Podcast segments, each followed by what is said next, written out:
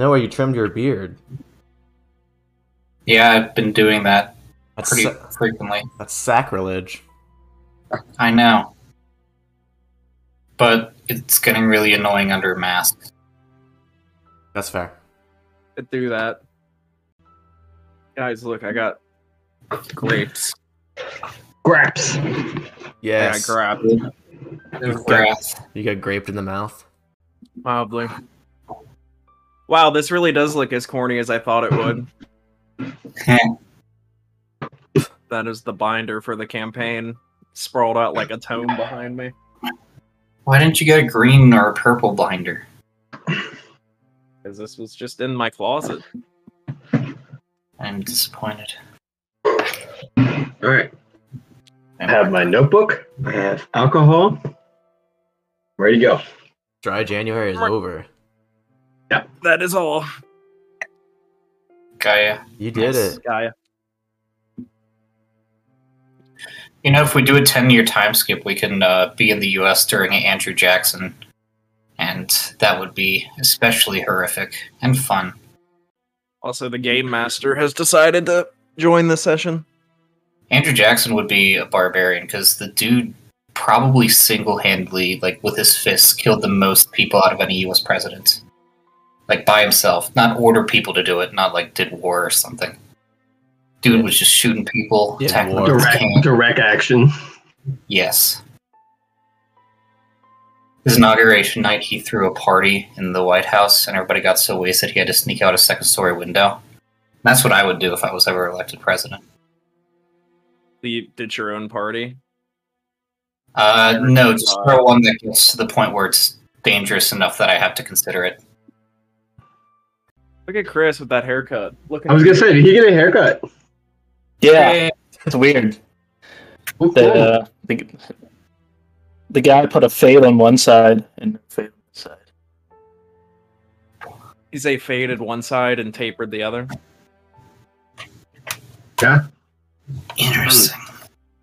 Are we recording? Yeah. Yeah, this is gonna be a lot for our, our our audio listeners. It is. It is always okay to. That's coming out. All right, That's, here we go. That's coming out. Affiliated with this comment. That's not staying in. Thank you, Card. Can we stop redacting on things? I'm just gonna cut it out. I'm just gonna. That's what I'm gonna do. Just easy enough. Is Chris also drinking Veen? Get the vino. Yeah. Only one glass though. I ate too much today, so I don't have the calorie capacity for alcohol. That sounds like fucking elf talk. Right? Does not sound like uh, Minotaur talk. I'm having a Mexican mule, so Ooh. I'm that's having elf talk. regular root beer. Nice, man.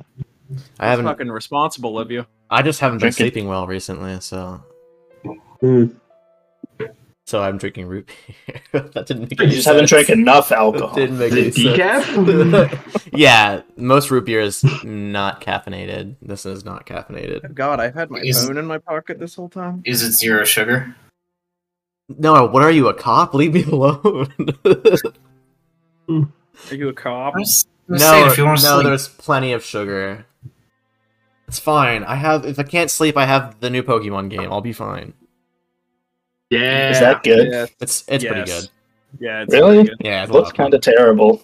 Jed and I played a lot of it this weekend. It is. It looks mad, but it's great. It is really good. I mean, there's Yeah. definitely places to improve on it, but it's it's such a cool, different concept for them that I like it. That was Philly? They do. Did we go fact- over this while I wasn't here? They do, in fact, have chicken in Philly.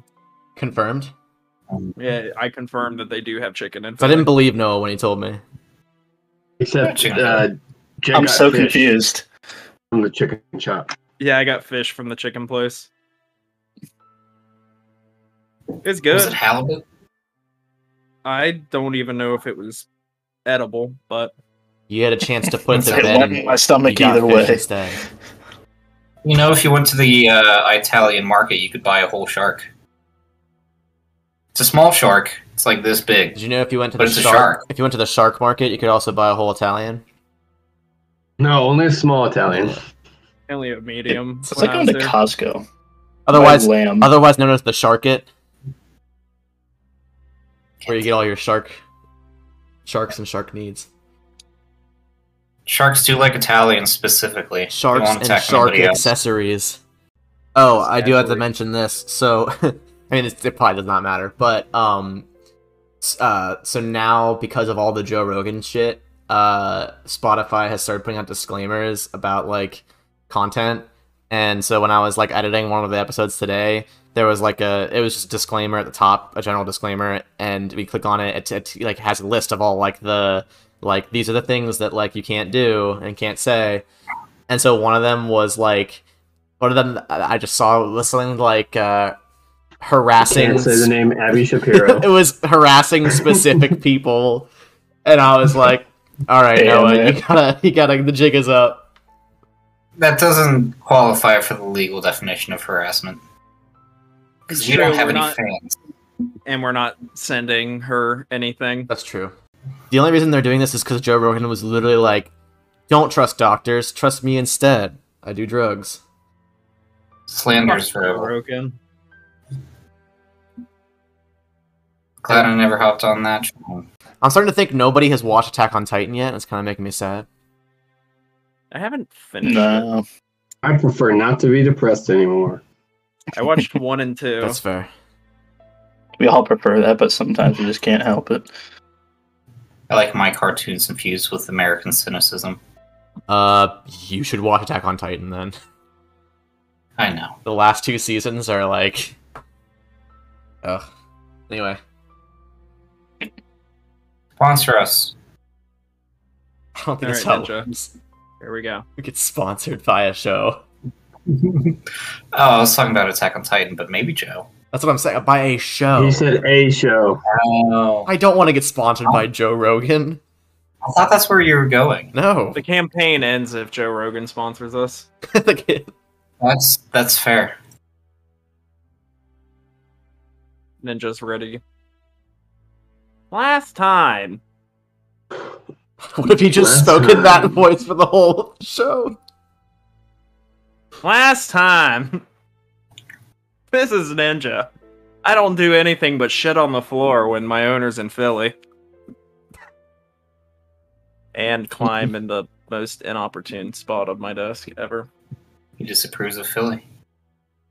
I mean, I disapprove of Philly. How dare you? Welcome It was- you to our home. I didn't say your home. Your home is not representative, in your home. representative of Philadelphia. In Philly, you piece of Philly's shit. my favorite city, and I'm still disapproving of it, so it makes sense. Exactly. I'm sure- I liked it. I just still disapprove of it. I'm just gonna disagree with everything Jed says. He's got I to live in think of Philly. himself as the DM. I'm gonna fill up this glass, and then do you guys want to see if we make it to prom tonight?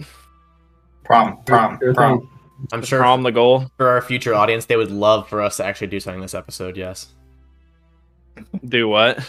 to actually do something instead of just talking to. Oh yeah. Uh, we don't have a last episode, so my notes are rocky. Oh, oh yeah, that one's on me. Sorry, I, I- I've been preparing. Oh for no, my that wasn't a dig, but I was just like, I don't remember these names, so I'm just gonna make them up. I'll try to but help as much as I- I can. I was able to condense. No, you need to get that job. Don't worry about this. I would love to have a job. Be fantastic.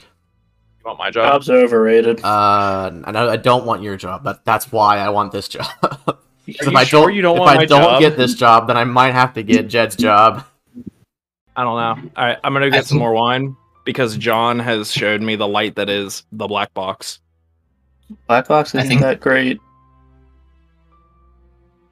Okay. Wine gives me the worst hangovers. Too much sugar dehydrates. Oh yeah, actually it does, but it used to be my thing. Like D and D nights, it was just like a bottle of. He he talked shit on black box. You kick him out of the chat. Yeah, I disconnected him. Guess it just disconnect me. Talk shit on Black Black Box. That's like our sponsor from here on out. Fucker. The night Nighthawk, Nighthawk is I would say one step up from Black I didn't Box. say. I thought I said Black Box was okay. Or did I say it's bad? You said Black Box sucks. Okay. Well, it's it's okay. We have the read receipts. We have the talk. We have the John. My honest receipts. opinion is it's just okay. It So, is yeah, that's just my okay. opinion. It's okay. It For is its price, okay. it's good. Like you get like four bottles for twenty dollars. But I need my I need my cabs. That's what I think I have. Yeah, they have a nice cab set. I like me some Cabby Savvy. Cabby savvy. Cabby Savvy. You guys Well, drink? the session has started. My glass of wine is done, and I'm sad. Do you guys uh drink at room temperature? Reds, yes. Yeah, for red wine. Yeah. I think that's part of my problem is that I don't like room temperature drinks. You also live in fucking Florida. You're right. Yeah. So room I- temperature in I Florida would- is like eighty. I would definitely like a chilled beverage if I lived your fucking existence. I hate living in Florida. What other drinks are adequate room temperature other than water? Sunny D. Ew. I can't. I can't I think mean- of any other. Tea, When was the tea's last time you drank straight mixer? Oh yeah, I don't drink tea. I forgot tea was the thing. Tea is the only thing I can think of. Water. Coffee. I like I like really cold water where it like hurts your teeth a little bit. Oh, I love cold water, but what I meant is you can, you can drink at room temperature. There's this drink fucking beer distributor out near between Leitersburg and And and, and Hagerstown. Oh, you're gonna get shot there. But well, the Leitersburg movie theater and Yeah, I, I Hagerstown. worked. Yeah, I know. Um, but they have had this sign up for the last like 20 years, and it says "Beer so cold it'll hurt your teeth." And Yeah, every I time that I see it, I'm just like, "Fuck you guys! I don't want that." I want to keep avoiding going to the dentist. You should go to the dentist. I I'm gonna grab some wine. Dentist. Fill up You your know- cup break. Bio break. I just purchased an STL file of Gardor. I'm gonna print them later. Heard- I got uh, an NFT of Varis. I was gonna say do an NFT of Gardor. and then when our podcast fucking blows up, I can sell that shit for thousands. yeah. Or you can just commission an art print. I I watched that video Noah sent, and I still don't understand what an NFT is. I'm not, I don't even. I'm not. I'm not. People put artificial value on a picture. I I I, On I, uh, I know what it is on, on, a, on a blockchain receipt of a picture, which is a way of storing any any basic kind of information. Doesn't have to be a picture; it could be a GIF. Um, people want to put like their fucking uh, hospital records and bank accounts on the blockchain because it's supposed to be anonymous, and it's really a horrible. in my opinion. I- well, I don't know if the video mentions anything about laundering, but that's what I think they're for is for laundering money. Oh, it, it's absolutely also for laundering money. I mean, most think- art, What? art in general is for laundering money because like you can't put a value on art, so it's just rich people saying like, "Oh, I'll give you five million for that." It's not worth it. They're just laundering money. That's what art is. But yeah, this is a new way to launder money. Also, it's a pyramid scheme. We're talking about NFTs. Of course. Todd's too, Alright, too, too stupid to understand them. What? All right, Todd, drop that copyrighted music. Let's get this rolling. Okay. Oh, is that where I put the theme song? I guess. All right, everyone, wait like three seconds and be silent, and then after that, everyone talk about how cool our new theme music is.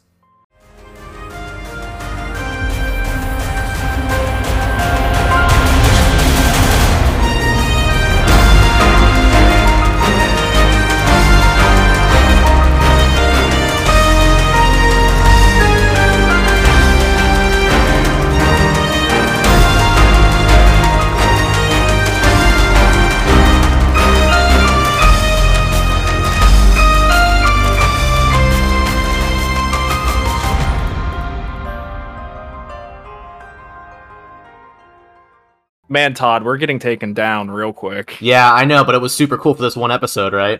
It really was, man. Thanks for participating. I love things. everybody. I love thanks for the memories. Fall Out Boy is pretty good. Oh man. I think the jazz ensemble was a bold choice, but sometimes you have to make decisions like that. I mean, a nine-minute guitar solo is warranted. That's all I have to say. Yeah, that's fair. I can't believe you got Lynyrd Skynyrd to like our podcast. Oh, you recognize them? They they were a little. They were a small known, They- They're the they're the locally known artist. they're the 0.1 percent of our Norwegian audience. Are they? No, That's ABBA. It could be though. would be actually if we got ABBA to do our theme song, that'd be lit. We get ABBA, that's I, I'm done with life. I'm happy. I would pay. I think it's an opening amount of money for ABBA. Now, the moment we've all been waiting for. I'm gonna put the top coat on my nails as I summarize. Let's go. Last time on the Infernal Isles. I really don't know specifically what everyone did in Dublin, but I have like some ideas. Uh, the party investigated the local Boros Legion outpost to find that it was understaffed and requests requests and orders and such have gone long um long abandoned. The head paladin a goblin by the name of bargris um doesn't seem too concerned. He seems more concerned about his retirement but uh was able to provide the party with some um formal invitations to the aristo spring gala the event of the season that the party has taken an interest in. In their adventures in Dublin, they discovered a uh, burg a burglary um, had taken place in the academic stretch at the Divination Academy, um, where apparently a tablet, some sort of artifact, um, has gone missing, which was under magical lock and key. You guys sort of discussed oh you were granted a suite above the boros outpost that you guys could uh, reside in for the time being in london. Gardor you were given a sealed envelope from bargers uh, uh, it seemed that he referenced that this was a more outstanding request the outpost had received while also mentioning to you that the last out the last legionnaire to respond to any uh, orders or requests at the outpost had gone missing about a month prior uh, while investigating one of the fringes um the sort of areas that occur between the major districts of Dublin that he went missing down below the Gleaming Glade. Um, additionally, uh, he requested, due to his looming retirement, that if you four attended the gala, to keep the Legion in a good light. Um, several days, I believe about uh, three to four days now remain uh, before the gala this coming weekend and the city is yours. Though we will open with, I believe, Varis and Willow. Yeah. You guys taking some time in your day to explore the city and travel to the Gleaming Glade district of the city. Um, a very sprawling district characterized by the presence of nature and civilization, uh, finding a healthy and aesthetic balance with each other. Long seas of ivy spreading over many of the buildings, opening up to designated orchards and great fields and communal gardens and such.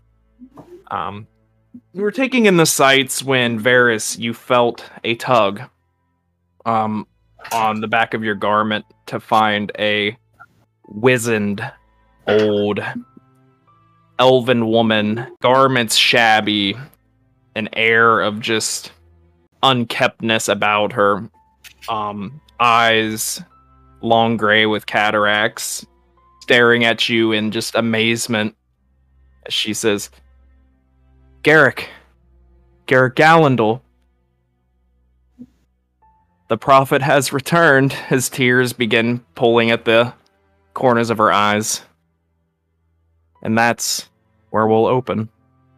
Okay, uh, just a reminder, Varis, you were just vibing around. That was your rule, right? And I was eventually going to go ahead to the the gardens or whatever Balthial said. Um, Yeah, Varis was just kind of aimlessly wandering. and I was just walking with you. Um, Uh, what are you right now, Willow? For I'm a half elven lady that I saw that I put on to buy the dress. They're very pretty elf lady, half elf lady. But uh, yeah, this woman's attention seems fixated on you, Varis. Um, you recognize the name that she uses as your father's.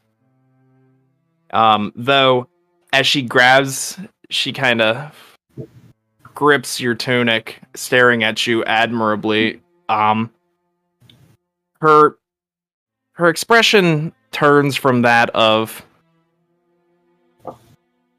bliss to slight confusion. Do I recognize her at all? No, you have never seen this elven woman in her life. How many names do you have, dude? That's not me. Hold on. Yeah, you. it was- Um, Shut up. She kind of backs up, lets go of your tunic. You. You have the light of the fury on you, but you are not him. I think Varis is gonna like, very gently talk to this woman. Um, that is, that's my father's name. How do you? Who are you that you know of my family? She. Her previous look of just confusion begins to. She smiles a little bit and she says, You are one of the sons of the prophet. Is that what you mean? I am the son of my father, Garrick Gallendale. I do not know him by the name Prophet, but The prophet of the fury of Tharizdun. You've returned where your father has fallen. She's getting like animated. yeah, She's like you're what you're watching as she continues to just spout this stuff out. And people are starting to kind of give you guys a wide berth as this very filthy woman is starting to just very passionately converse with you. Elder One, do, could you? Is there someplace we could go to talk about this in private? I have so many questions. She Can you give me a just a persuasion? Does private exclude me? No, Aw. out of the out of the public domain. Aw. No, Varis is very. Um, if anything, he wants someone else there to.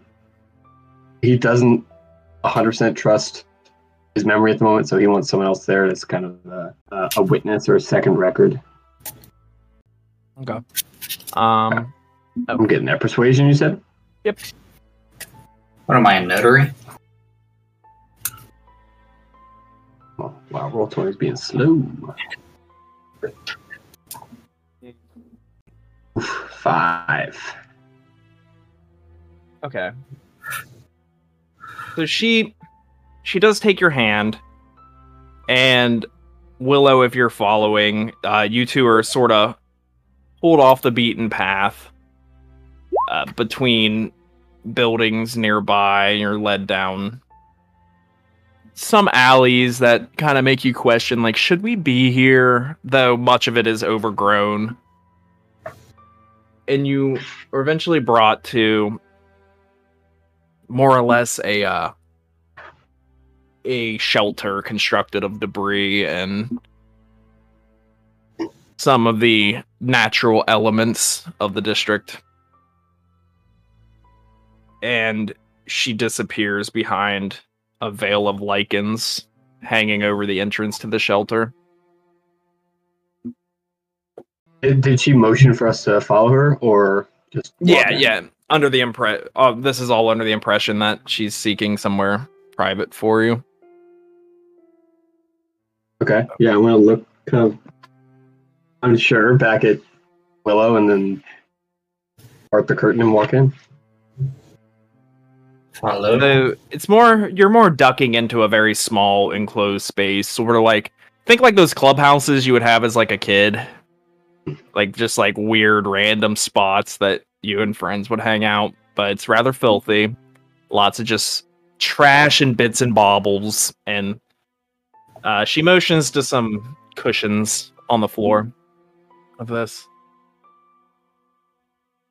Yeah, I and take a, a cross-legged on the floor. and she continues she offers you guys clay cups of very like brown water.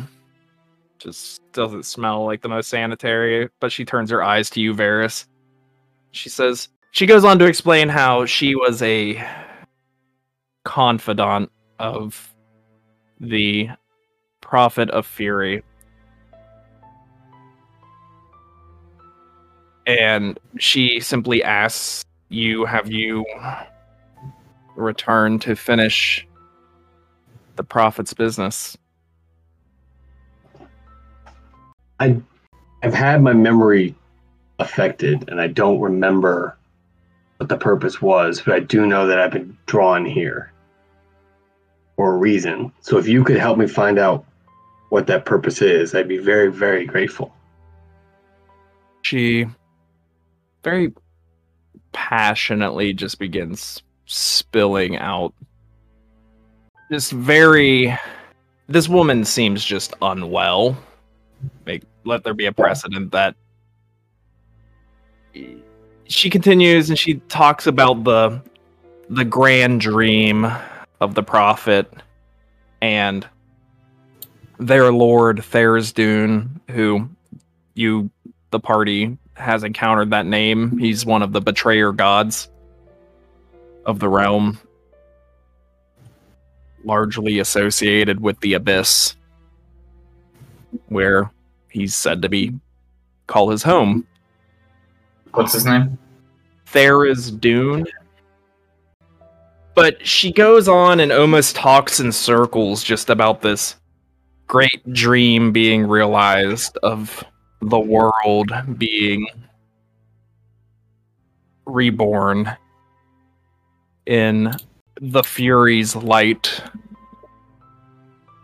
And she it's very it's it's hard. It's very hard to really grasp because you you're just the bab these are definitely the babblings of a mad woman Yeah. just I think uh, um, Varis is just gonna try to play along to get more information out of this woman.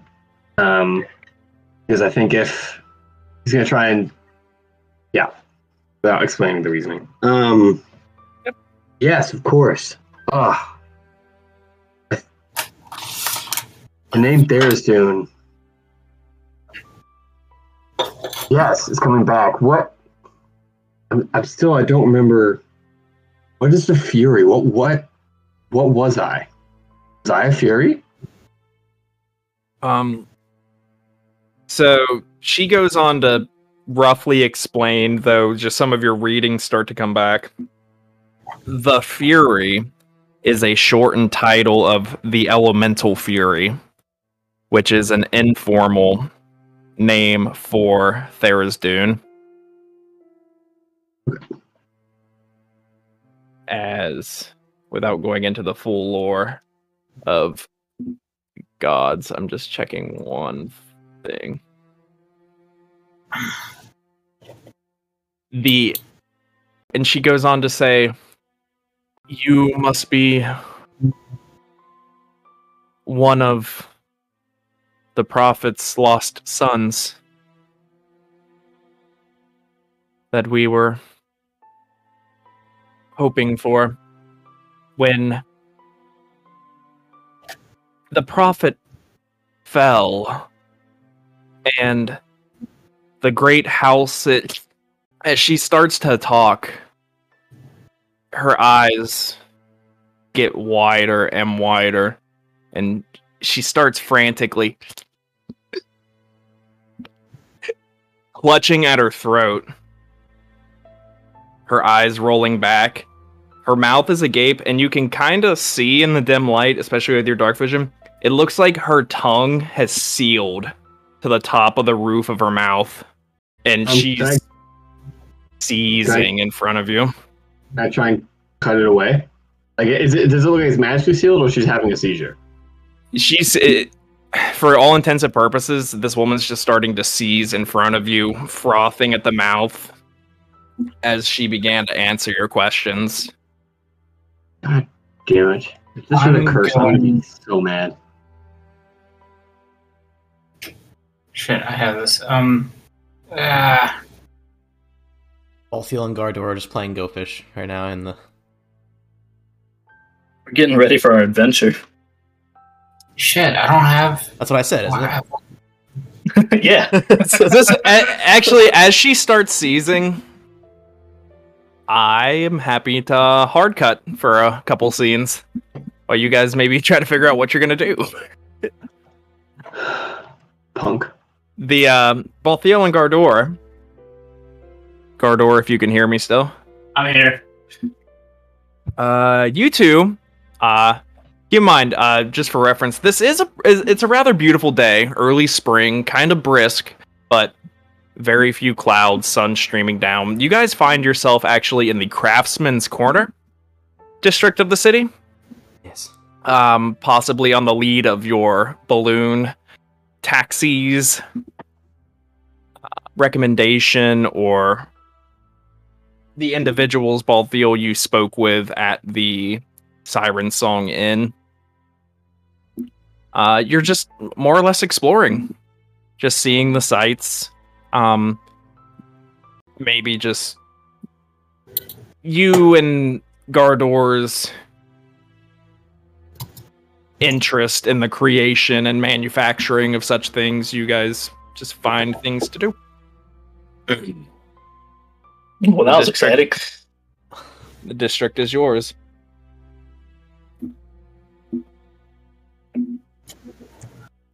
Did we just get off of the uh, the air balloon? Yep, though Brack Goldmane was not your pilot this afternoon. Uh, you did just depart, and it seems a bit busier than some of the other districts. Um, people almost auctioning wares on the street corners as well as very oh there's a fucking stink bug on my mic. Hello. Sorry. Um Or shoots it away. yeah i was just like what is moving like an inch from my face?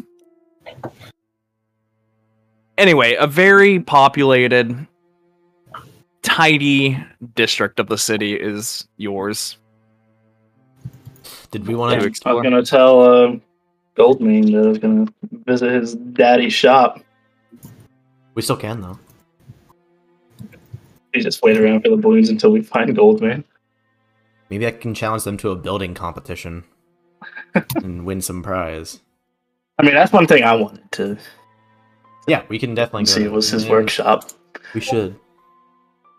Um, we need to go anywhere else first? Well, uh, we don't need to, but Do we the want to? that one guy that Goldmane mentioned named Ark and Vice. No, that wasn't Goldmane who mentioned that. That was the people in the tavern. They mentioned to me Ark and Vice, um, saying that he might be able to give us passage to elsewhere in Ireland, so that we don't have to, you know, walk there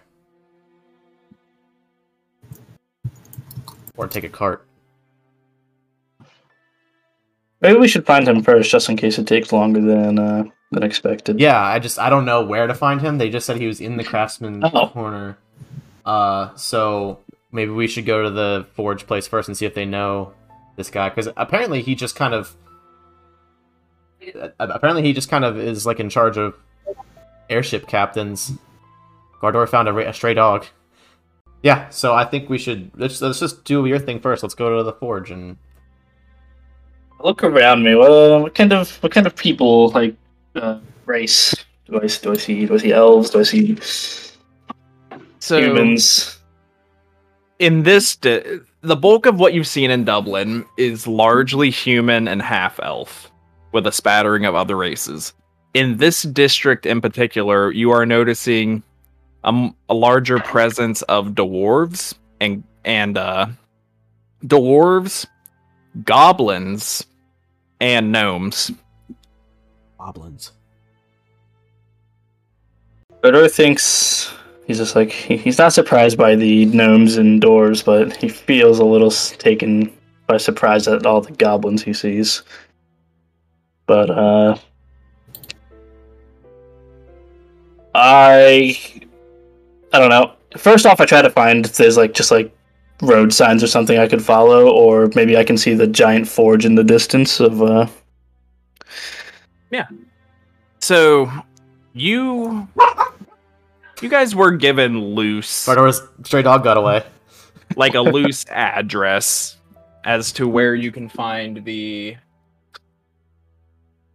I believe we called it the Golden Forge Workshop owned by the Goldmanes. Um you do see some you see a post that more or less directs you to the district center. You've ascertained is the bit of the nexus between them. Uh, the the Craftsman Center, especially seeing it from above and approaching it by balloon, is it's sort of constructed like a wheel, with the nexus in the center and main roads leading off like the spokes of a wheel to an outer ring. So, um, you believe if you get to the nexus, the center of the district, you could find your way to the address that was provided to you. Yep, sounds good enough. Walking, walking, walking. walking, walking, walking. Uh, you guys Yeah. just pass a lot of neat, just very neat stores and open air displays of crafting and the various art forms and such. And fucking. Okay, the stink bug did not fly into my wine, so we're good. We did it. We did it. Campaign solved. But um you just you begin making your way uh down towards the nexus as we jump back over to the gleaming glade. Uh this woman's beginning to seize at your feet and falling to the ground, Willow and Varis. Varis is gonna quickly cast detect magic and see if this is a magical thing or if she has a medical condition.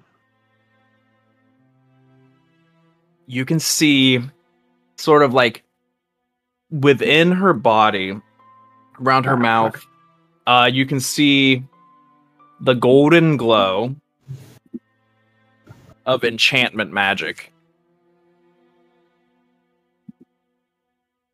um which enchantment being the school of such things as curses and augmentations Yeah. and such Um, and so is this? Am I able to tell if this is if it's like being actively cast on her or if it's older? Do I have any idea? detect magic has its limitations in simply showing Okay. you the the aura and the nature of the aura. So I guess my question would be: There's no other magic that I detect within 30 me- 30 feet around me. Um, Me. obviously the equipment of you and your companion. Uh, I don't have the spell magic, so this is there is tricky. You can see an aura just kind of under the debris, some of the debris, a very small like blip on your radar.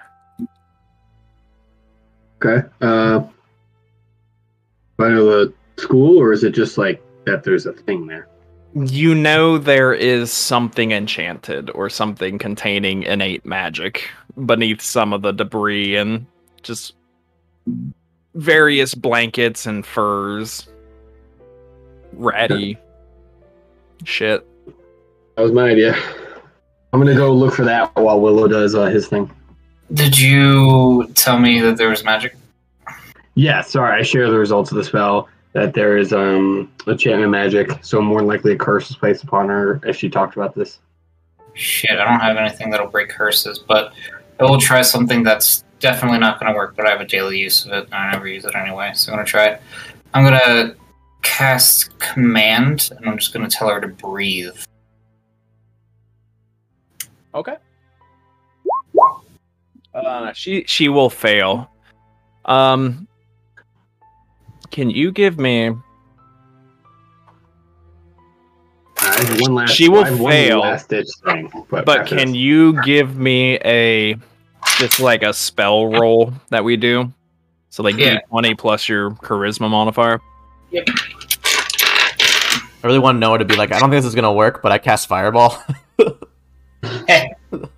Alright. That's a 12. So It's not a good roll. it's not a great roll. Boom. There's our new party member, nice. Think bug. Stink Bug. I haven't seen them in a while. Brown marmorated stink bug. I've seen a few. So your spell, you feel it connect. And she begins to heavy breathing for about six seconds. And then she she settles and you can sort of just see a dewy expression just kind of fall on her face.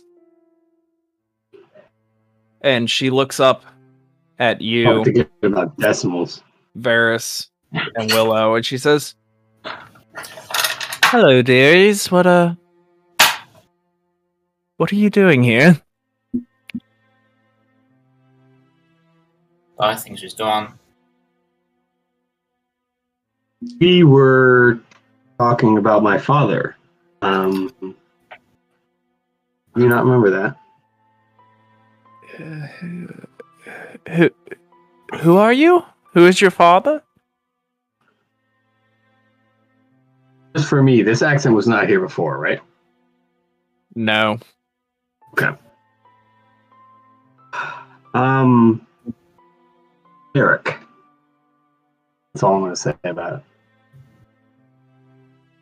Garrick. That's that's a lovely name. Thank you. I'm Thalassa. Oh, awesome. Velociraptor. Uh, I'm Thalassa. But uh she kind of looks around. I, well, I see you've already helped yourself to some refreshments, but uh um I must have I must have had a moment, but uh I I I don't know why you're here in my home.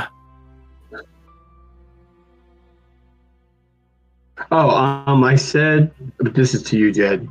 Um, while Willow was doing his thing, I was going through her stuff to look for that item. Did I find it? Um, it looks like a potion. Like a, uh, it looks like a standard healing potion. It has the tricky mix healing elixir label on it. Could have just poured that in her mouth. Well, she her tongue was sealing, so it wouldn't have helped anyway. Uh, She doesn't Um, seem bothered that you're holding it. Here, she's choking. She Shove says, more things "I'm- down her throat. No, no, no. I'm just gonna put it. I'm gonna put it back down. Um, yeah, you you um you scared us there for a little bit. We were worried about you. Oh well, If, if you're okay now, I think we'll we'll probably be on our way. of course. Oh. And she on she genuinely looks around for a moment. Well, thank, thank you for not robbing me. Oh, we would never think about it. Um, if you happen to remember anything else um, about Eric, um, ask for Vitherial, local inn, and um, I'll come meet you. Okay. Look for a little, a little one gold coin. Your trouble. Uh, she seems quite grateful. Um, for narrative sense, do you give her the name of the siren song inn? Oh, actually, I guess you guys you guys are technically staying at the Boris Legion at this moment. Wherever we Oh. are, Okay. So. You just let her know that she can ask for you there. And the name you gave was Ethereal. Uh, Ethereal? that's the kind of pseudonym that Varis travels under when he doesn't want to attract attention. of Ethereal. Okay. Yeah, um, she seems grateful for the gold coin, and she actually takes a sip. She says, "I'm feeling a bit lightheaded," so and she takes a sip from the health potion that you've unearthed. But doesn't seem very any more forth forthcoming with anything. Just walk out and wait for Varis. Um, so I don't metagame Jed. Did uh, Noah and Todd ever tell me about the elf that they saw, or the elf-ish figure that resembled me in in hell? Sarov. Hmm? I think I remember telling Ordor. I think we might have at one point, like on the boat, out of pity because he just went through some shit. But then again, we might not, and those are episodes we could check. I think you guys got to some place of like you're all in this together. Yeah, no secrets. I'm pretty sure we told you. Probably Manchester, actually. No, it was definitely not uh, like after the boat situation. Well, no, it was at Manchester. You're right. Yeah, it was then. Yeah, there's definitely a moment where I think you all- you guys all got on board. Okay. And um, had we locked down an identity for that elf figure yet? It just looks like you, and his name's Sarov. Right. That was right. I know that, right? Yeah, I know that. Like, do you think that abyssal thing is you, but giant and evil and scary? I think I may, some part of me may be derived from him, is what I'm concerned. Hmm, like If, there- spores. if, if this woman's, yeah, if this woman saw the light of this being upon me, I'm worried that I am at the very least some form of descendant, at the worst, some avatar or reincarnation is, is kind of my nightmare at the moment. Well, Well, looks like we at least have to do rebirth. Um, though reanimation wouldn't make this, uh, reincarnation wouldn't make sense because it's existing at the same time as you, unless uh, both you and I were also sent back in time as well as to hell. I have no idea, but it's not great. Whatever the outcome. I'll I'll add it to the docket of questions I have for Awa. Thank you. She said, um, "Tharizdun, right?" There is Tharizdun. Dune. Here, I'll put that in. Uh, this is for metagaming knowledge. This is a. I forget what pantheon. I for You said abyssal. I don't know if that's what you mean. That was the Yeah. reason I thought of hell was because you said it was abyssal. But yeah, you guys depart from the the crazy elven, and you guys recognize that this was a full blooded elf, just potentially falling on hard times. That was why Varis was a little reverent. Not as confrontational as usual. Okay. Um, before I jump back to the craftsman quarter, is there anything you guys want to do? In the? Um, in the blimp, did I see? I, I saw trees, but was it like part of an an arboretum? is that like a smaller forest? Burrito. It's like a cultivated or man-made forests of um, a bunch of different trees from different locations. No, but it's more like a uh you can see, especially here in the Gleaming Glade, which is closer to the outskirts of the city limits of Dublin, uh, a great forest expands out, oh, like to the horizon, um, around the city. So this is more like man-made coalescing in nature here in the Gleaming Glade. So there's like pockets of undisturbed forest. Um, How close is the nearest one? A couple blocks based on the bearings that you gathered from above. Hell yeah. Want to come with me to the woods? I would love to. Yeah, I could use a chance to clear my mind and think over some things. I'll make you a nice bench. I would love a good bench, Willow. We cut you guys um Balthial Gardor, you have found the Nexus. You've begun the journey, and in the distance, you can see um, the rather sprawling structure that is the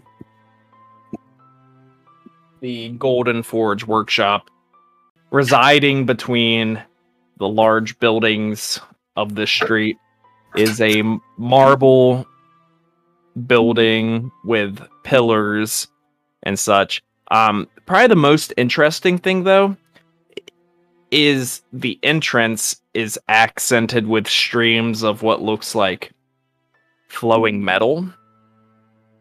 So almost like lava sort of spilling and starting from the top, sliding down the facade of the building and spilling out on each side of an archway that marks the entrance to it in common you can see a elaborately designed sign that says the golden forge workshop. Is the lava just kind of like free flowing, or is there like anything like protecting it from like anyone touching it? you could touch it if you wanted to. It it does collect in sort of um i want to maybe call them like braziers of golden metal they sort of pull there but they they don't seem to overfill I just wanted to know. Gardor has no interest in burning his hand off. Um, well, we made it, Balthial. Um, you want to go in? Yes. I don't even know what to kind of do here, but uh, I just know I wanted to come here. Well, last time we were at a forge, you got some pretty neat armor, so maybe I mean, you're not wrong. maybe if the, the DM is a really big masochist, they might want to give you a higher AC. I, I stroll into the Golden Forge workshop. So it is dimly lit, um, predominantly by the light of multiple forges. Um, glowing just on this level, you can see a sort of spiral staircase that leads up to higher higher levels. There is a sort of cacophony of the pounding of hammers, the the breath of bellows, the um multiple or the staccatic sort of ring of dwarf curses just from the various members of this uh, what you assume to be a clan as many of these dwarves all share the sort of light blonde sandy uh, hair and facial hair features that you experience with Brack. A uh, a dwarvish woman in a counter actually uh, calls out to you two as you enter. Um, Hi, welcome, welcome to the Golden Forge. What uh, what brings you to us today? Uh, as we're approaching the counter, I just very quietly say to Gardor, like, remember Brack didn't want us to mention that he sent us here. I was very preoccupied at everything going on around him at the moment. He's like, "Oh, what? What? Oh, oh, Bracton. That's that, that's right." Make up a reason. Uh, like, oh, uh, honestly, I'm talking to the Dwarven woman now. Uh, Nothing in particular. I'm more fascinated by the workshop and just wanted to get a good look of it myself. I got a got word from a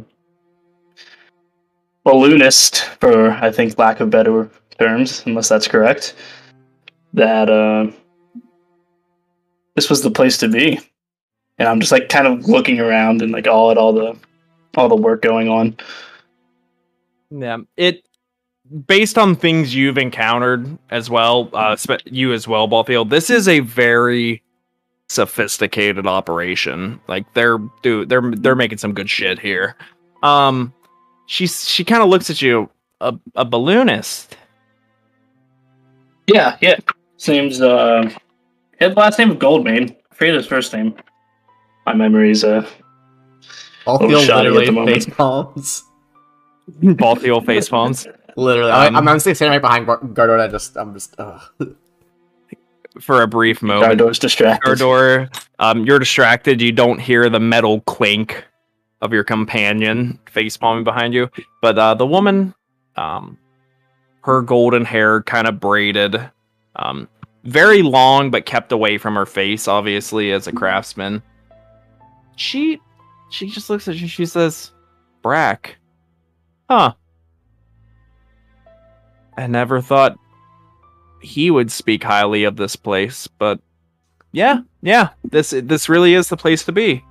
Um, were you looking for anything today, or just uh, window shopping, or Uh not looking for anything, but do you guys sell stuff on premise or is this custom work or we we do take commissions, um, commissions for work. However, and she she sort of looks at you, Gardor, and you see her eyes sort of just wander over your attire, um, taking in the craftsmanship of your armor, and her eyes come to rest on uh, Lightbringer on your belt, and she says, "I see you favor uh, the happier or the heavier, the less elegant arms." I need something to match my bullish nature. she she she does chuckle a little bit. Well, she says, "Um, hey, Ilis," and she shouts over to a um a younger dwarvish boy. He honestly he looks the height of like a human uh like middle schooler preteen, but you can just see like that gross first beard that we all had, that gross first facial hair that we all go through on his face. Shut up, John. We get it. You had a beard when you were Came born. here for D and D, not trauma, not PTSD. Um, she says, "Watch the door," and she says, "I wanna, I wanna introduce you to my grandfather." He, Just look he at might, Balthial. I'm like, oh, okay. he might have something that might interest you. And uh, if you oblige, um, she would begin to lead you up the spiral staircase to a the second level of this workshop. Um, also, especially from this point of view, you begin to see that the uh, the melting metal that seemed to accent the the front of this workshop you start to see as you look around the space you can see channels of it flowing. Um, what you originally took as the light of multiple forges is also accented by this um, free flowing metal liquid metal.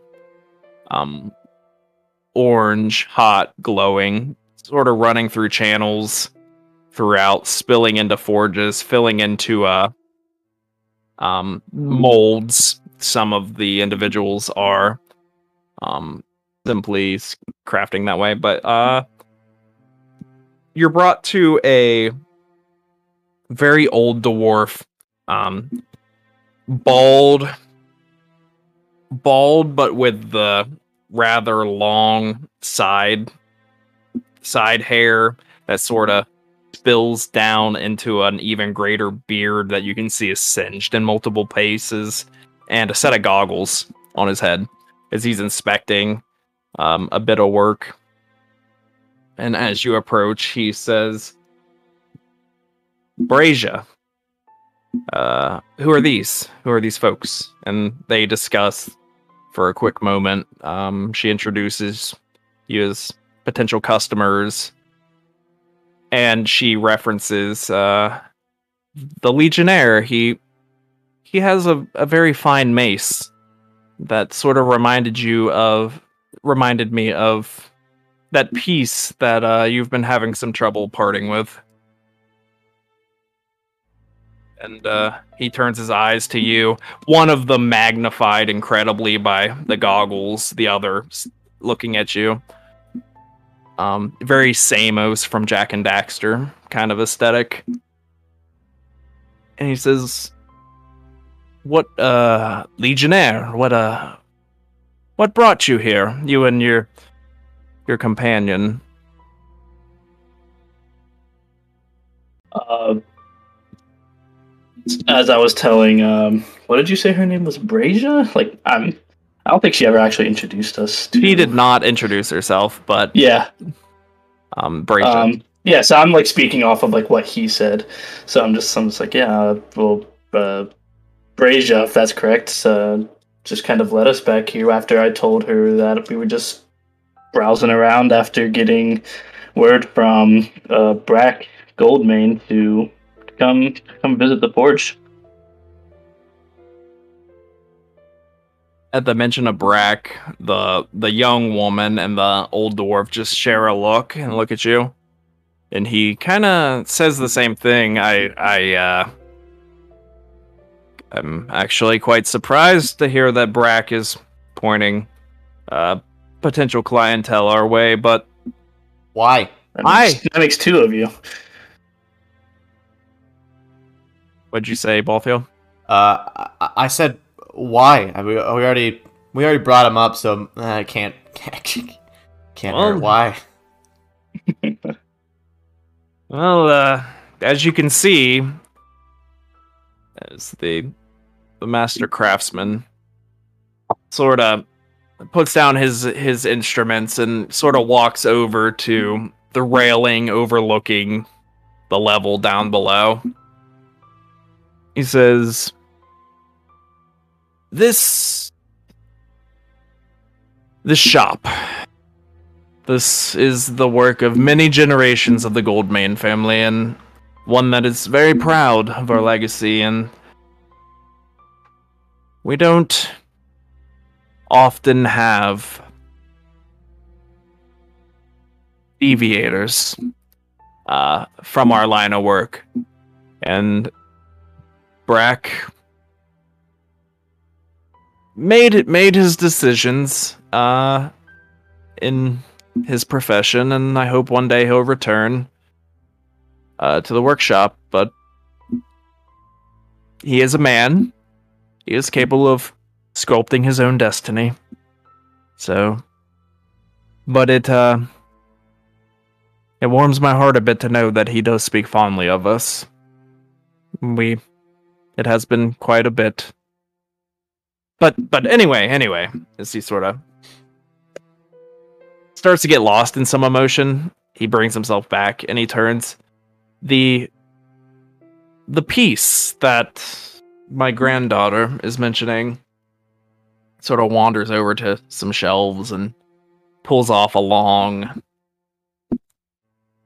pulls out a rather long box narrow um and brings it over to the workbench near you two um he opens it you see that it's containing some velvet fabric. And he peels it back and it reveals a rather a rather simple looking mace. Though it is accented with um obviously the heavy head, some spikes. Um probably the most interesting thing is um, mounted on the head of the mace is the form of a spiked golden sun. And as he's peeling back this fabric, you can see a dull light is emanating from this mace. And he says, um, this was uh this was a piece commissioned uh, many decades ago that um for better or worse was never never retrieved. And he taking notice to your um light bringer my my granddaughter has an eye for um what may interest you so um this is an enchanted piece. It uh it um hurts a bit more. It's it's imbued with um light from a temple nearby. Um the priest of Pelor have blessed this piece and it uh you might find that it's a bit more effective against the undead and uh fiendish creatures I'm confused. Are you are you offering it to me or I have had. I am offering to sell it.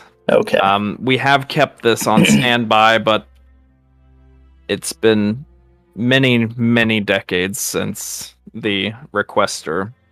We've had any word from them, so it is. Uh, we've held it in good faith, but obviously, if there is interest, who am I to object to a uh, a transaction?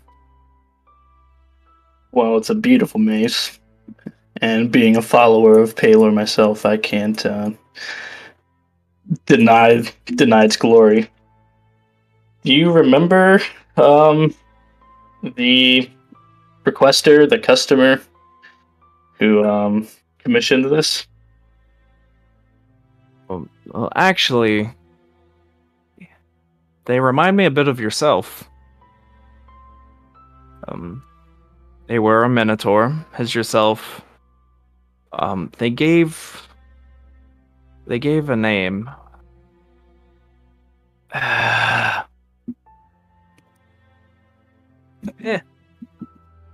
As I drop my NPC. Oh, Can I roll a something?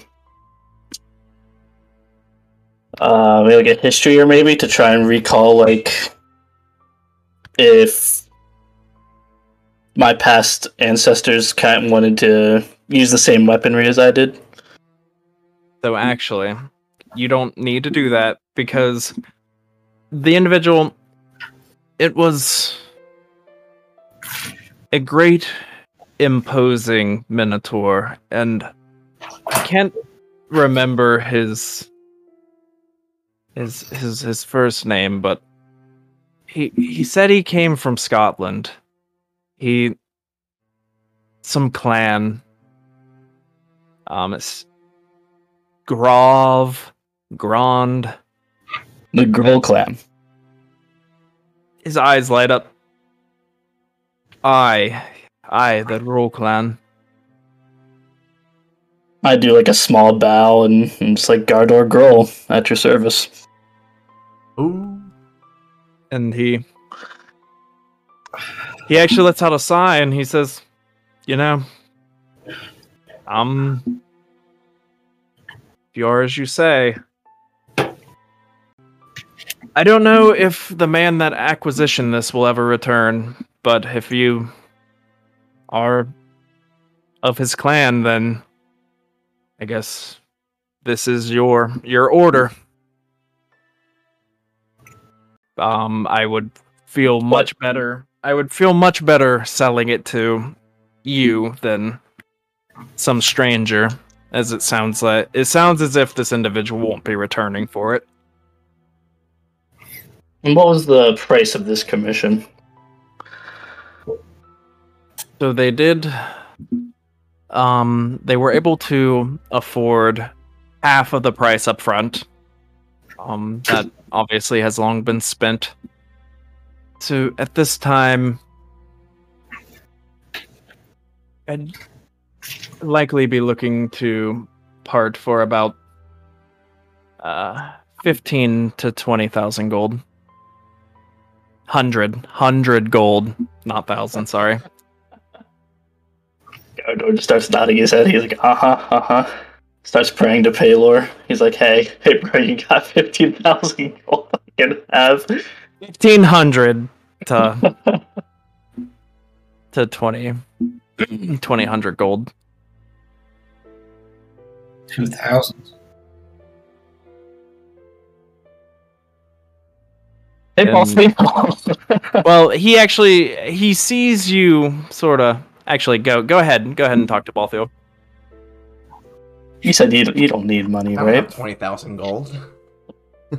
It's not 20. He, he, you, you misheard him. Okay. All right. All right.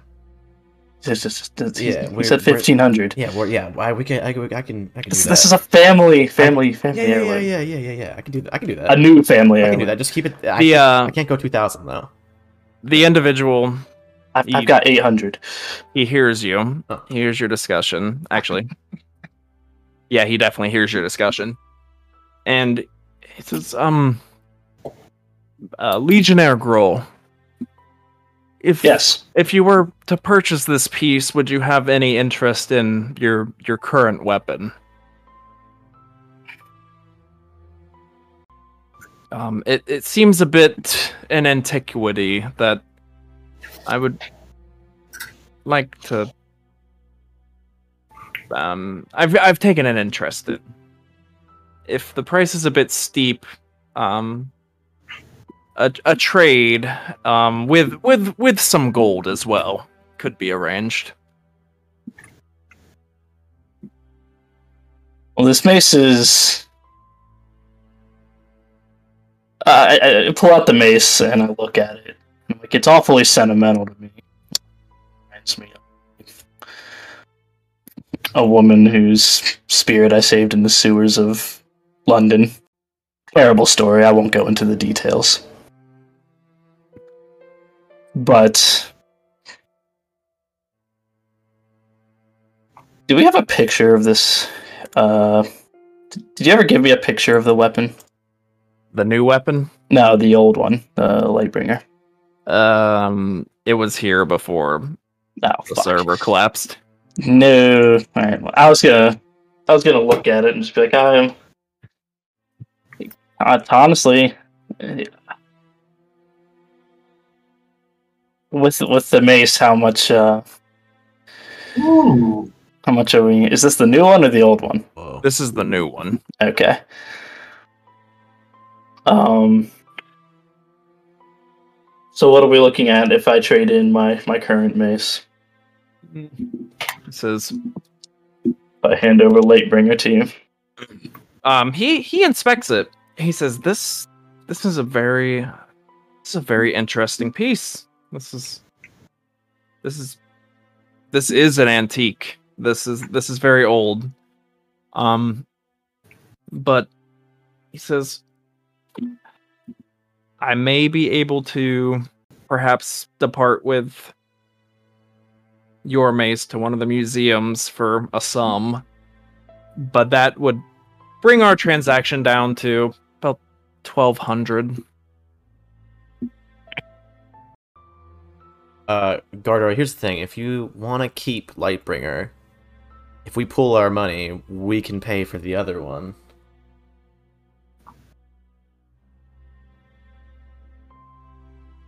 Balthial spends all of his money.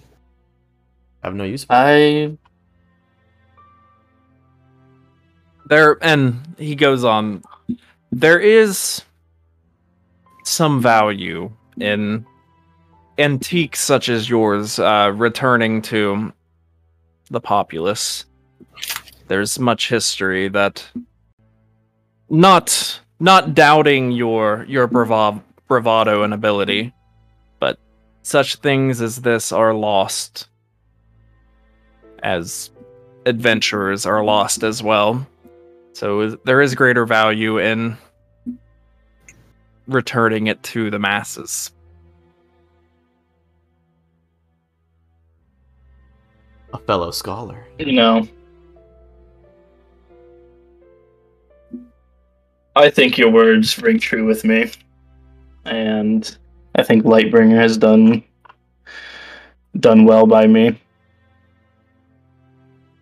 And uh, what you say, I think I would I would be willing to part with it in exchange for some money and the mace you presented before me.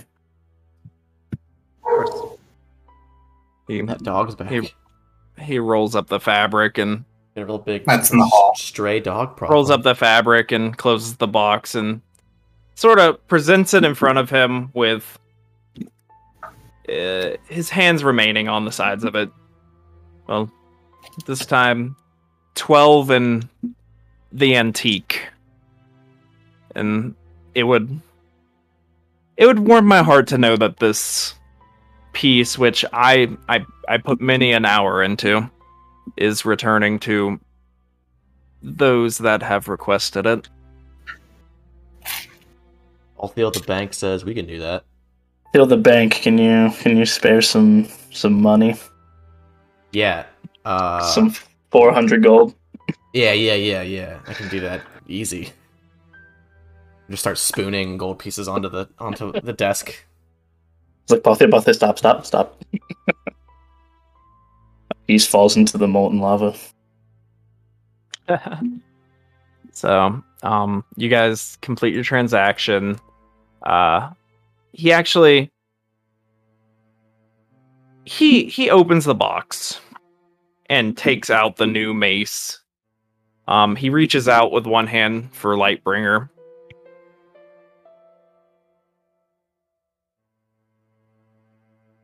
And I reliable. go ahead and um he already has Lightbringer, I guess, so I take Oh. the mace from you you said he inspected it, right?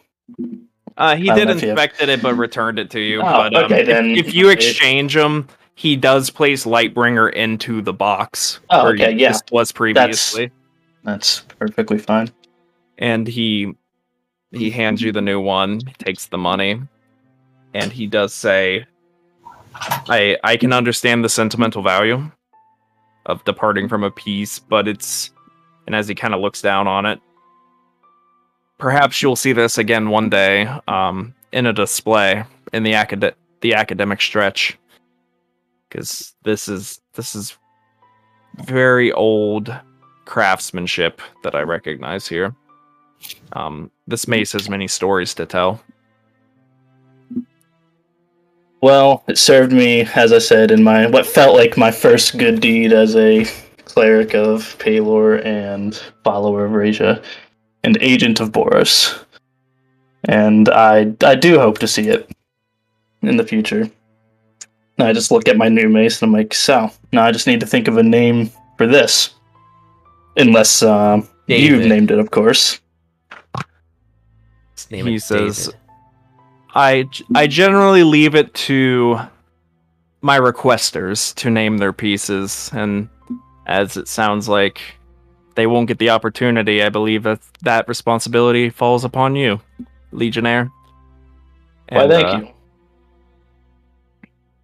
I'll I'll rest on it, and I appreciate everything. This is this is it's very important to me. Didn't think I would expect some uh, to come into contact with something like this or someone like you in uh, in a place so far away from home. You give me a perception check, Gardor, as you're hmm. sort of inspecting your new piece. Yes. Let's see.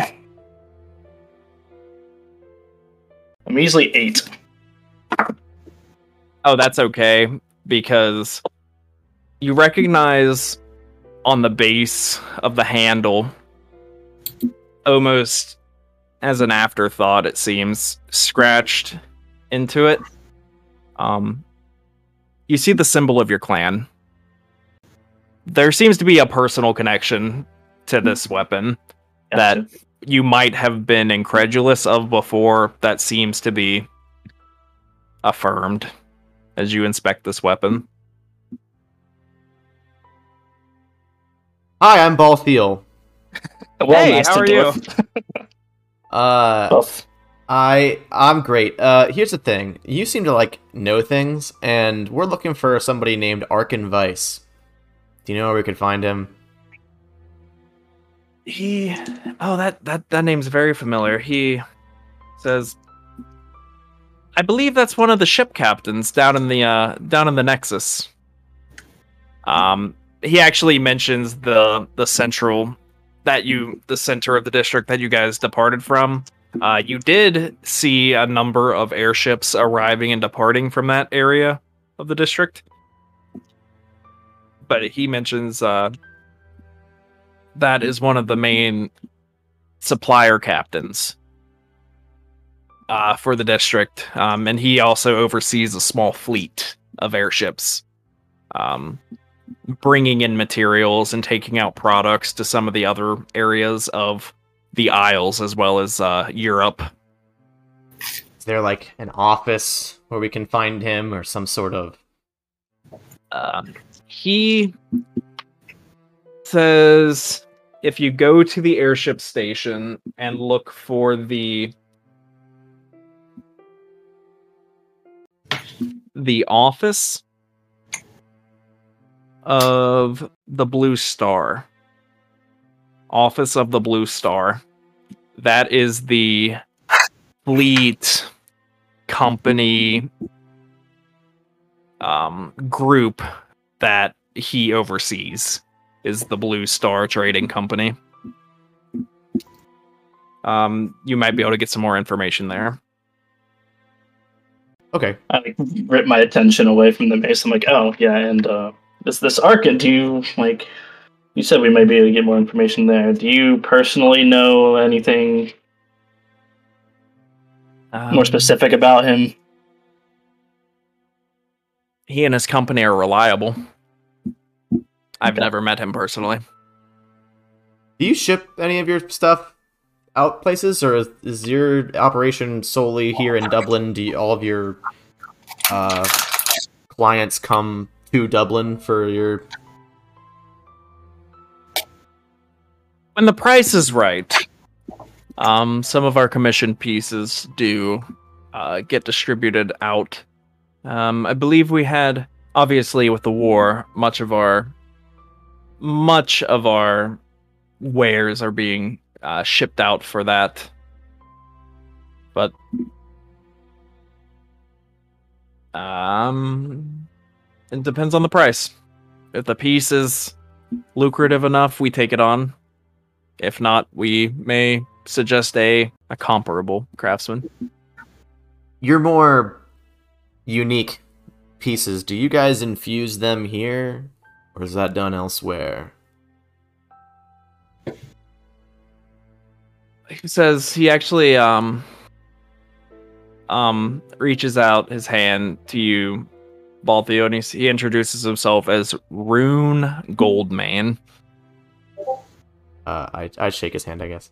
and he says i'm i am capable of some infusions myself um, by trade however some of the more demanding clients we do outsource to as as with this piece as he gestures to um, the new mace um, this had to be blessed by some of the priest of Pelor per the per the uh, requisition Understood. Yeah, those are that's all I wanted to know. I do I do a little bit of that myself. I dabble. As I've been looking around the workshop, do uh have I noticed uh, does this seem to be like a classical forge where they just seem to be making like weapons and armor or do I see more like like I I gotta assume like the the technological like bits and baubles would be like gnome tinkerer stuff rather than like I wouldn't expect gu- the dwarves to be like assembling guns or anything like that. This is more so old school. That's what I figured. Okay, This is definitely more more But- classical forge not gonna ask about creations. Though you can't smell it. Uh, I wanted to say like you can kind of smell, but you sense, especially looking around at the pieces and like the various tools on Rune's person, Um, every once in a while, as you're looking around, you see like a flicker of arcane energy from a piece, or like a a small dwarvish sigil that glows and then dims. But um for the sake of expediency and also I want to grab a glass of wine, is there anything else you guys want to do in the craftsman's quarter before you potentially reconvene at I wanted to go talk to Arkin Vice if we could try to find him at the Nexus. Okay. Um you guys depart grace gracefully from the Golden Main Forge if you have no other business. Uh, of us Chris? trip on the way out. It will in the time before anything would happen, you're able to attune to this. This is a Mace of Disruption plus one. I will add that. Uh, That's this- pretty hot. Boy. that you can name at your own. join. Gardor is thinking about it. Mr. Giblets. David. David. Right. I'm gonna pee real quick and grab some wine. But we will go back to Willow and Balthial, who are apparently learning to dance. Except Balthial is Ferris. Yeah, you're right. It's Varis and Willow. I didn't know my name. I. I don't actually know how to DM. Mhm. I've been It's all in an elaborate, elaborate improv session. Yeah, is there anything you would like to do? So, what time? What time of day is it? Midday, mid to evening. So Cool. maybe in an hour or two, you would expect dinner time. We're gonna go into the woods a bit, just like ten feet in, Okay. and then uh, use my uh, ring spell storing to cast plant growth and just kind of build me a little um, hut, and also build a bench for Varis Within the hut or outside the hut? outside the hut. I don't want him in my business. I ask, do you want a hut on top of that, or good with no hut? Um, I mean, you know, I'm I'm always very pro hut, so Pro hut. All right, put another hut on top of that bench, oh yeah. and then I'm just gonna duck inside mine. And even if I don't, I'm, I'm gonna meditate for an hour and use it as a short rest if I can do that. Oh yeah, you have time. Cool. And just try to contact Ayla. And then if nothing happens, then I just take a short rest and we'll head back for dinner.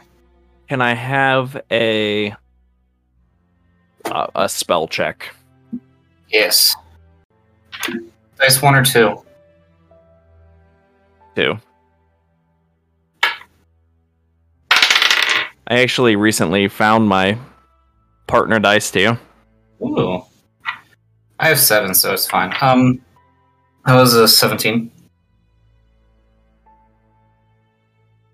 You you sit in your hut and for the first time in a long time here in the gleaming glade, you feel yourself connect to the roots of the world.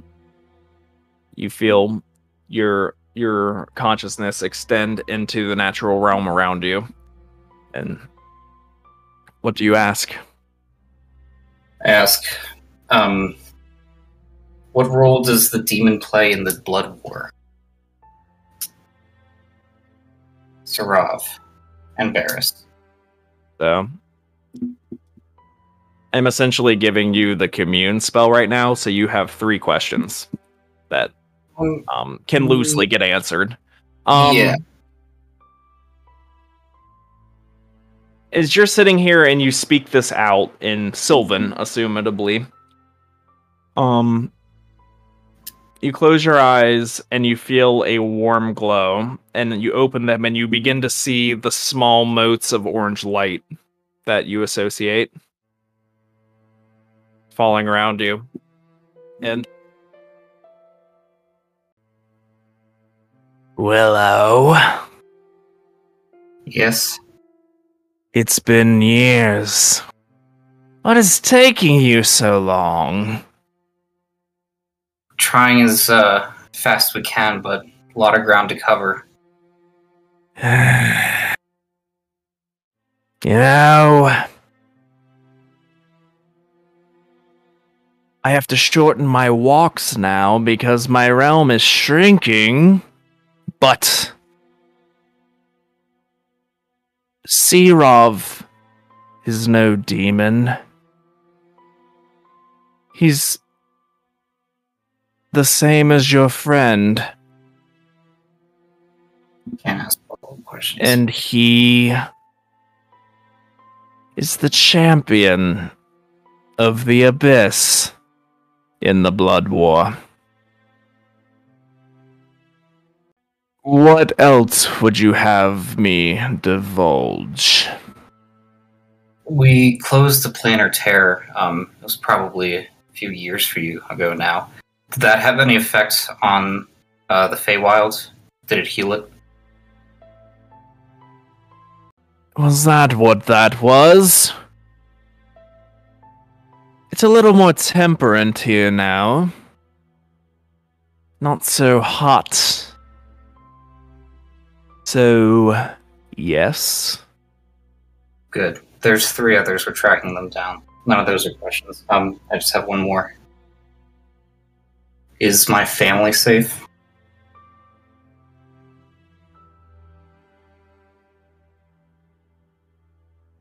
Ooh, something. Is my family safe? No response. We're at 8:49 p.m. I don't know who you mean. And the moats begin to sort of just. The moats, like single orbs, just begin to into this sort of like orange steam haze that fills the hut around you as you you feel the connection to Awa, Wayne. Okay, so you said that Sarov is same as Varis, champion of the abyss. There's one other thing. Um, he is no demon. He is the same as your companion. He is the champion of the abyss in regards to the blood war. Okay. All right, I'm gonna finish up my hour and get uh, recharge my ring of spell storing, and then just head back to. Let's go to the the sirens place because they actually have food. I want some fresh um, salad. Uh, yeah, let's head back there. I'm gonna wait to. Varis, share you doing anything before you guys head my to the experience. inn? We're probably just running through like the steps of the foxtrot and said, slow, slow, quick, quick, slow, slow, quick, quick. Yeah, All right, like you guys head there. They're heading to the Nexus. I'm gonna piss and grab a wine, so bio break. Let's get to prom. Well, we've had Gardor emotional moment number three of the campaign. Your daddy's. Wait, how long do y'all live and how? They, he said decades Like 60 years. Yeah. Yeah. Well, Minotaurs don't live long. it was one to two generations ago, so it was either your papa or your grandpa. Oh, wait, I'm sorry. If this is right. Okay, wait. This is unofficial material here. I mean, I had to take my dad off life support. That was that's my that's Bal- Balthial's only emotional part of the, the entire game. But Chris, I I take it you can see the mace in the uh, magic items. Gardor's excited to think of a name for it. Of course. I also lied and I got another half glass of wine. Ooh. I'm just, I'm an alcoholic. oh my, Are we all? my only glass I'm drinking on. Pours another. I'm drinking glass. beer, root beer. Gardor, you and Balthial made it to the Nexus. Following the directions, you're able to find what looks like a bit of a uh, small office uh, with a sigil of a white flag. Sorry, sorry, sorry.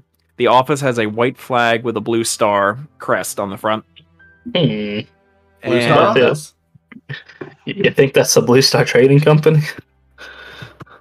Wait, It's- quick question: stretch, Is have I seen that many half elves in the city, or is it mostly humans? You have seen that many half elves. It is mostly humans, but you have seen a lot of half elves. So the lady shape I'm in, uh, that I'm going to change back to once I'm done meditating, um, that's going to be just a human. Still fits the dress, but human. Human that fits the dress. Okay. Cinderella. Oh, Minotaurs live up to 150 years apparently. Cool.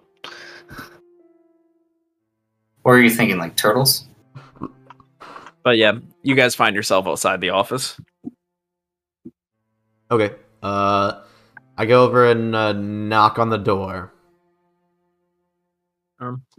You hear a woman's voice. Come in. I, I, I come in. Rather tidy. Tidy office. Redacted in. redacted in. Uh, rather tidy office. Um, hu- brown-haired human woman. Um, behind her, you can see it sort of looks like a post office in a way. Just lots of little compartments that she sort of turns, um, acknowledges you guys, but then is sliding like parcels here or like an envelope here. And now, and she turns. She says, "Um, what, what, what could I assist you with?" Uh, we're looking Please, for not- Captain Arkin Vice if he's around. Ooh, uh, he he is on delivery, but uh, should return within um by the coming weekend. Okay. Um, I turn on the guard door. The gallows on the weekend, right? Uh, it's I, th- I think it is. yes. Okay. Well, I guess we'll come back then. Um. Yeah. Okay, did you want me to provide a message or Uh, no, I don't think so. I think I think we'll just talk to him when he gets back. Thank you, though. okay? she sort of makes a note on a ledger, but uh wishes you guys farewell warmly. Okay, bye bye. Well, now what do we do? We yeah we leave. I'm just like, you didn't want to just mention that like we're looking for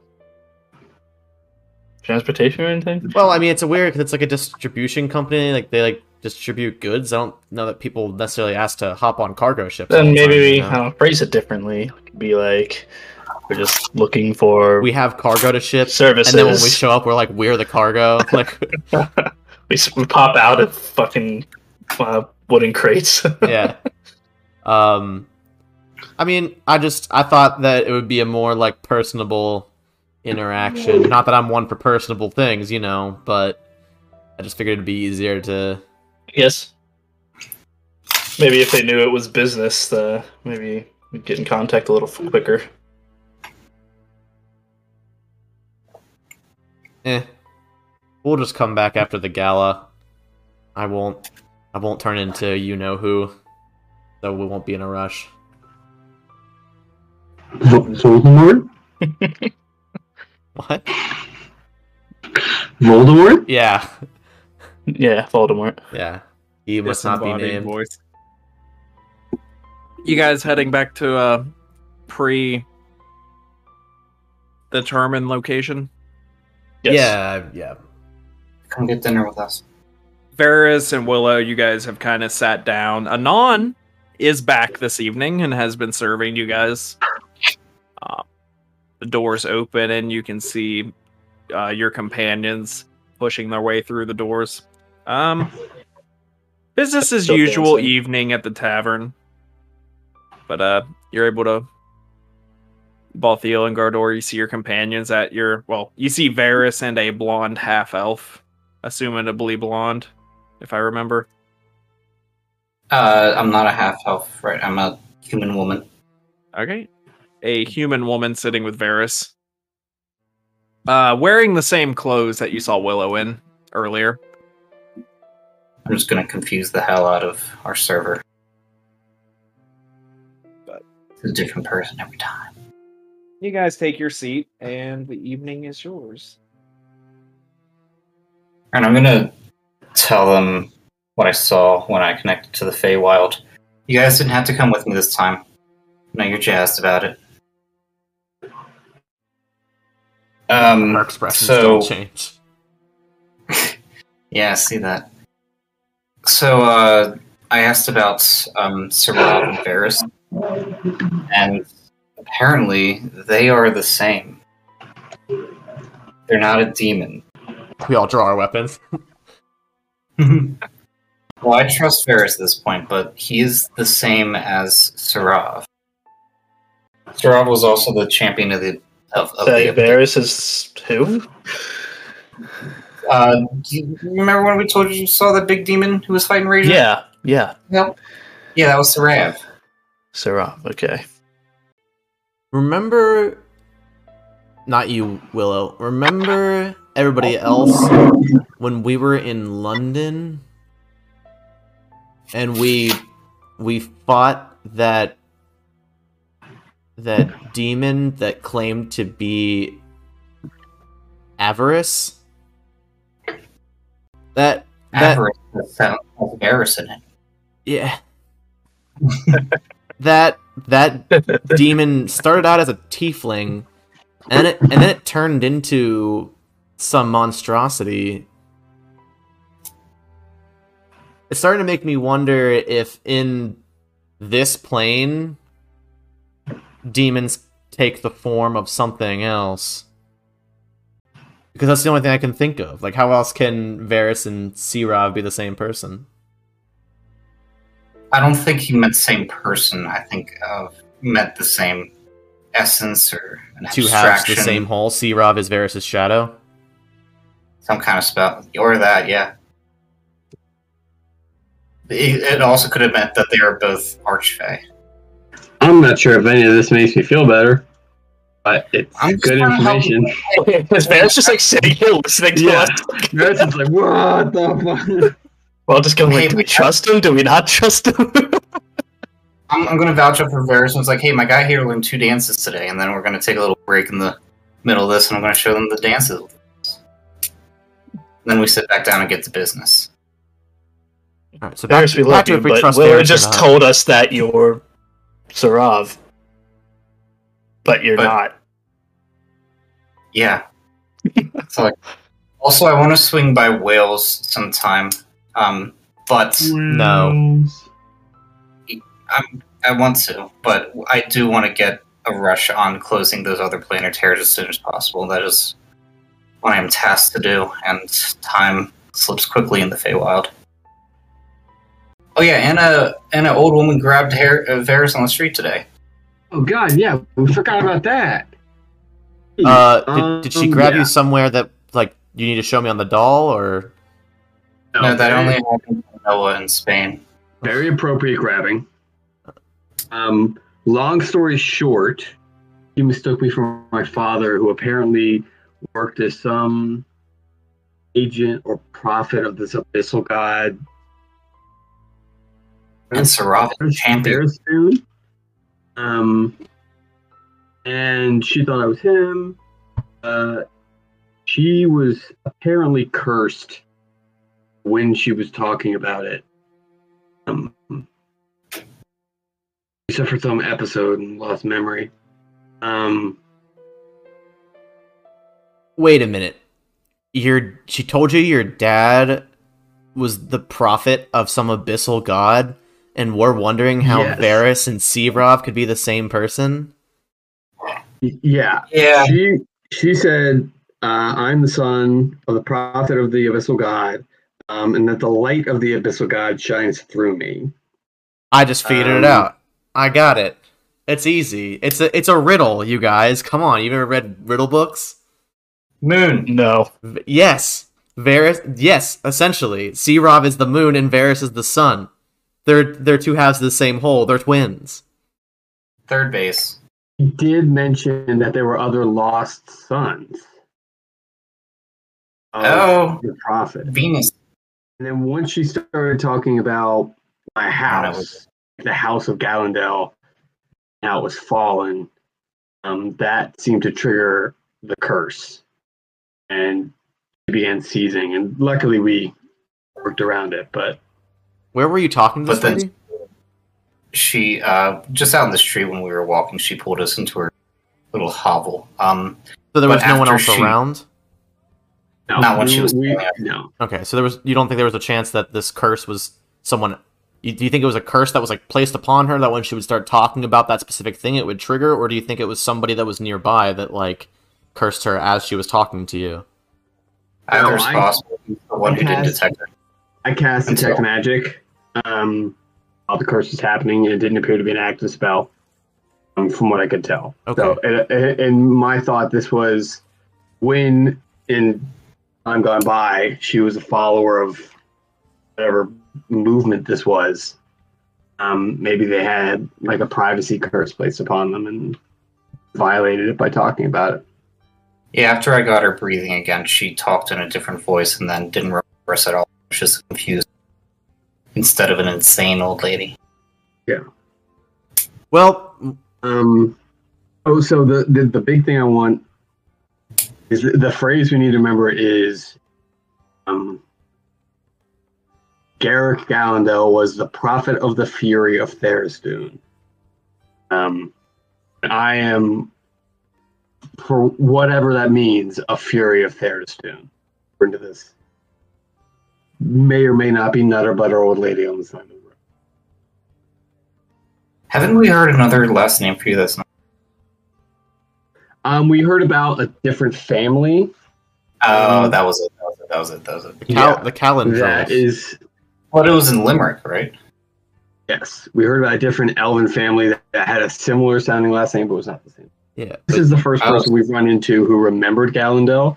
So if she ha- had an attack and lost her memory, I've had my memory Ooh. altered. There may be some grand memory affecting scheme going on. Is is what my concern is right now. Or your family might have changed their names after whatever the demon incident was. But um, like you, you said that the the memory spell that was placed on you could only be placed by someone close. And if it was mm-hmm. family, then that means they were cognizant of what they were doing. So their memory wasn't wiped. Yeah, We but to go to also, also when we looked in the the like familiar records in the library, there was no record Gallandale. Yeah, So it's of such a scale that completely. it not only affected me and this woman 200 plus years later, affected homes and library jail and entire cities. All right, we got to go talk to your family. But, but how are we planning on getting into prom? Yeah, that's a big problem. So we're not we weren't able to talk to the captain of the airship that we wanted to get to Limerick on today because he's not around. That he won't be around until essentially after the the the gala. Um, so I'm gonna refrain from doing anything that would be considered uh high profile. So we gotta find new a new way for me to get into prom. Um, I mean, I could always use my disguise beanie and go as Gardor's date.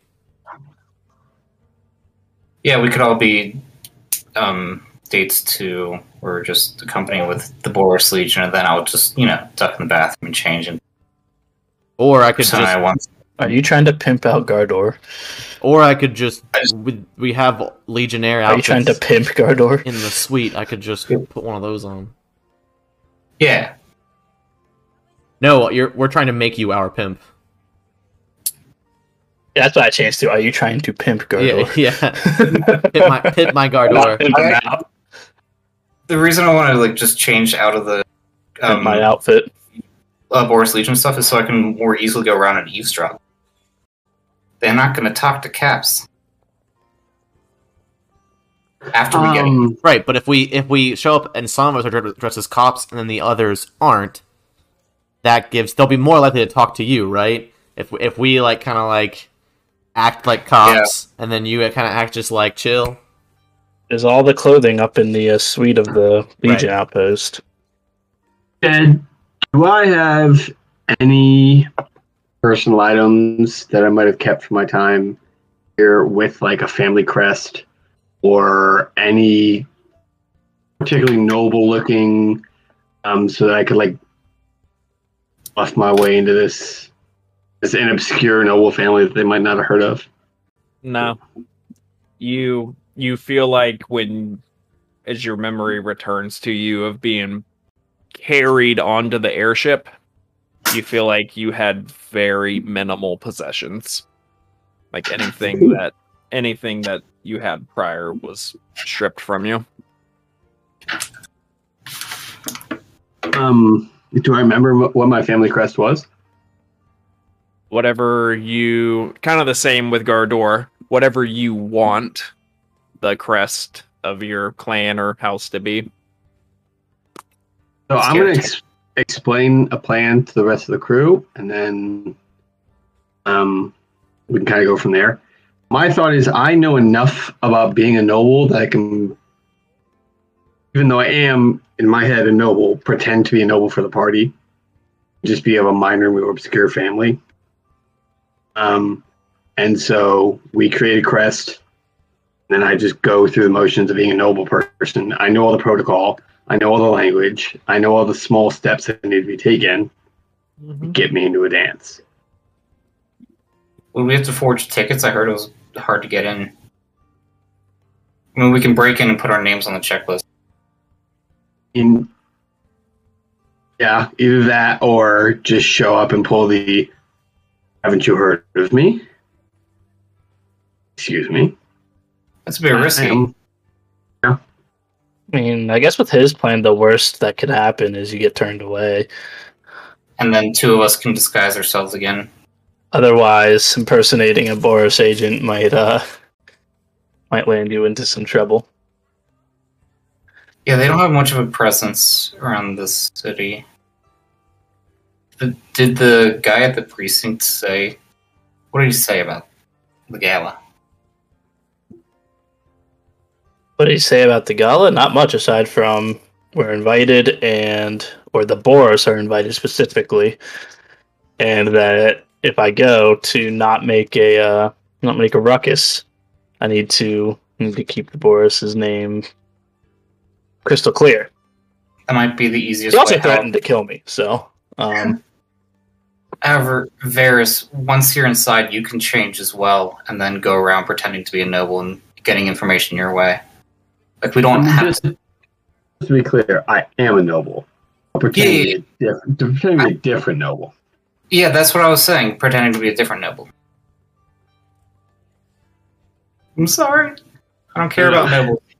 do you need to hate- be a different noble? I hate this party. Oh yeah, because his name's been erased from history. And then Bothio, you can s- s- uh, spy on your uncle, grandfather, uncle. He's not going to be there. I was going to disguise He's myself. Oh, in, you're- he's in London. That would be a terrible idea. to Why? It would have been the best I idea. I'd have been the life of the party. We just would have had those dogs are back. We just would have had to. just would have had to leave. My stray immediately. dog has come back. But I'll just be Um, I'll be Lieutenant Lightleaf. It'll make sense because Gardor is a Legion member from over in England. I'll be a Legion member from over in England. It'll see. It'll just feel like feel like we're we're doing a thing. I mean, we can be their dates. And then I don't even have to be what? Oh, we're doing the date idea. We can do the date. I'm gonna. I'm going as a girl. I have to be. Oh, you. Gardor, do you have any There's- pictures of yeah. hot Minotaur women? Um, I don't think so. Do you have any Minotaur? Do you have any um, uh, Min Boy magazines? What play play We tar can- play we tar can go- magazines? Simpler than that. Uh, Willow's my date. Our door is security, and as much as I am loath to say it, you could be butler.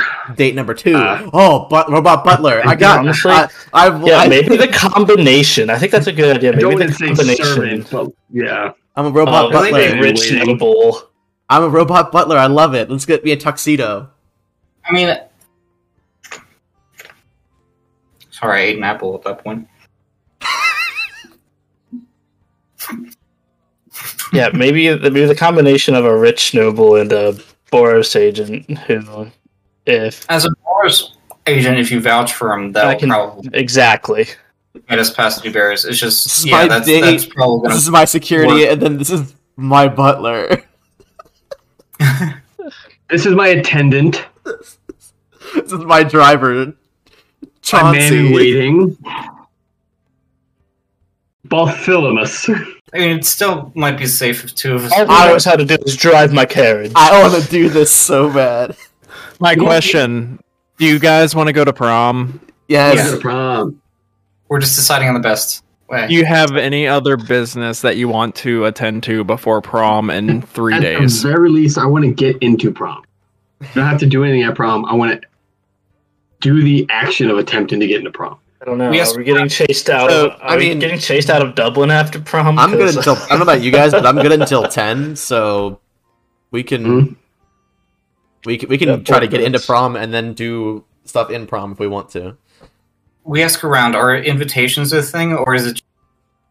Yes, invitations are very much a thing. The only formal invitation you guys have is one to the Boros Legion. Which is why I was like, that doesn't make sense if we're if we're like Uh, two can be Boros, two can be dates, and like it didn't say the Boros Legion couldn't have plus ones. What if we all dressed in the robes, but went in like separately? Because like Or no, we're they're going Boros. to recognize the robes yeah, we as can all go Boros. as Boros, but I'm Because like the Boros are just invited as a whole, according to this invitation. I'm just changing in the bathroom. Um, are all Boros Legionnaire members Minotaurs? No, not at all. Good. I was just making sure. I just remember the two. Now I remember another one. Okay. Yeah, I'm just gonna be my half elf guy and wear the best fitting robes. I wanted to be the robot butler. What if I just pretend wanna- to be a robot butler and try to get in and posing as one of the servers, one of the caterers? I mean, it might be better for Willow to dress in a robe. Well, if you still want to be, if you still want to try being a butler with uh, No, Varis Varis, should also. or- yeah, then Varis, Varis should be Boros, and then inside he can change. News drop. It's just the invitations. I don't know. I think We I think get- Varis could the- masquerade as a as a noble. I don't think that would be too much of a stretch for him. I'm saying he should inside. It's just safer if he dresses as. I think you notice his personality's been pretending all of the entire time we've been in Dublin. I just You you guys guys gave me this this sweet idea of robot butler, and now we're deviating away from it, and I'm just upset. You can be. All I'm going to say is, um, you can go to the bathroom and change into a robot butler, and come out and just see if this shtick works. Because we're all trying our own things. We don't want to wear cop robes inside because we're going to be eavesdropping, talking to Didn't people. someone in the city recognize Varis's like uh, family name? no. um, oh, Just the old yeah, security the lady. one decrepit, mentally unwell woman who then suffered an episode that caused her to not remember me. So Well, uh, forget I mentioned that. You're I'm good. saying we'll draw less attention inside uh, if we all change out, but we need to get in because the invitation is to get in. Uh, I kind of agree. Use use the Boros outfits to get in, change when you're in. Um, And then all work our own angles.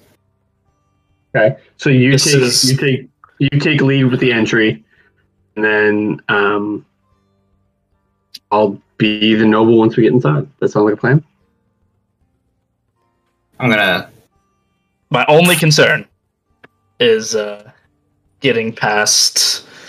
Sir wants to kill me in the Legion outpost with uh with all the robes, and making sure he doesn't notice that robes are missing. We can just either wait for when he's not there because we have three days. Just vibe until he goes back to his condo. Well, we shouldn't take them until we absolutely need them. Because the longer we wait, or if we take them now, the more time between now and prom, the, the greater the chance he'll notice they're missing. So, just voice in the sky here. He Bargras made it sound like you could take just per the the invite. You could it was an open invite to Boros Legionnaires. And he just seemed to say, whatever you do, don't fuck up.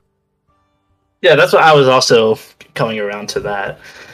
So, I mean, is, is there anything to say that the Boros Legionnaires can't bring guests?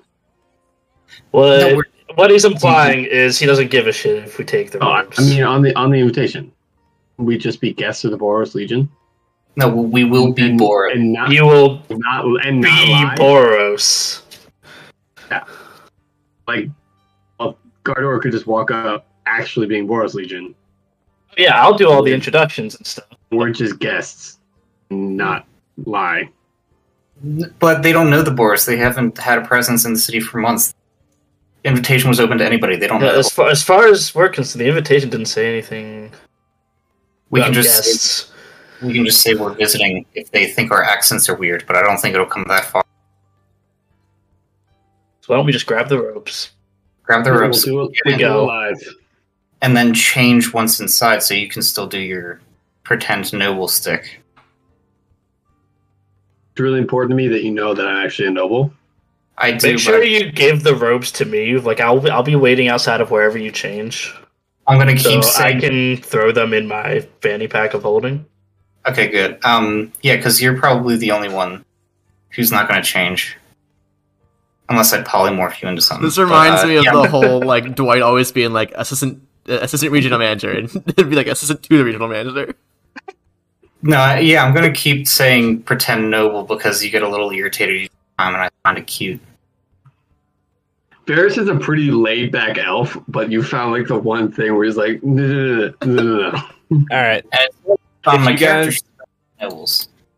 If you guys have a plan, We have a plan. we can you guys can spend the next three days getting all your accounts into a row um in that time you can request brock or anyone to potentially chauffeur you to this event you can attend any other business that you would like to prior to the aristo gala at the end of the week Balthial shows up in a tuxedo. I thought we were doing robot, robot butler. Just throw I'm- a robe in his face. I'm like, throw this over here. I'm I holding. have my to stuff crystal- a pl- I have to stuff a platter into my bag of holding so that when he unchanges from his robe and still looks like a butler, he has to like walk around with the platter. And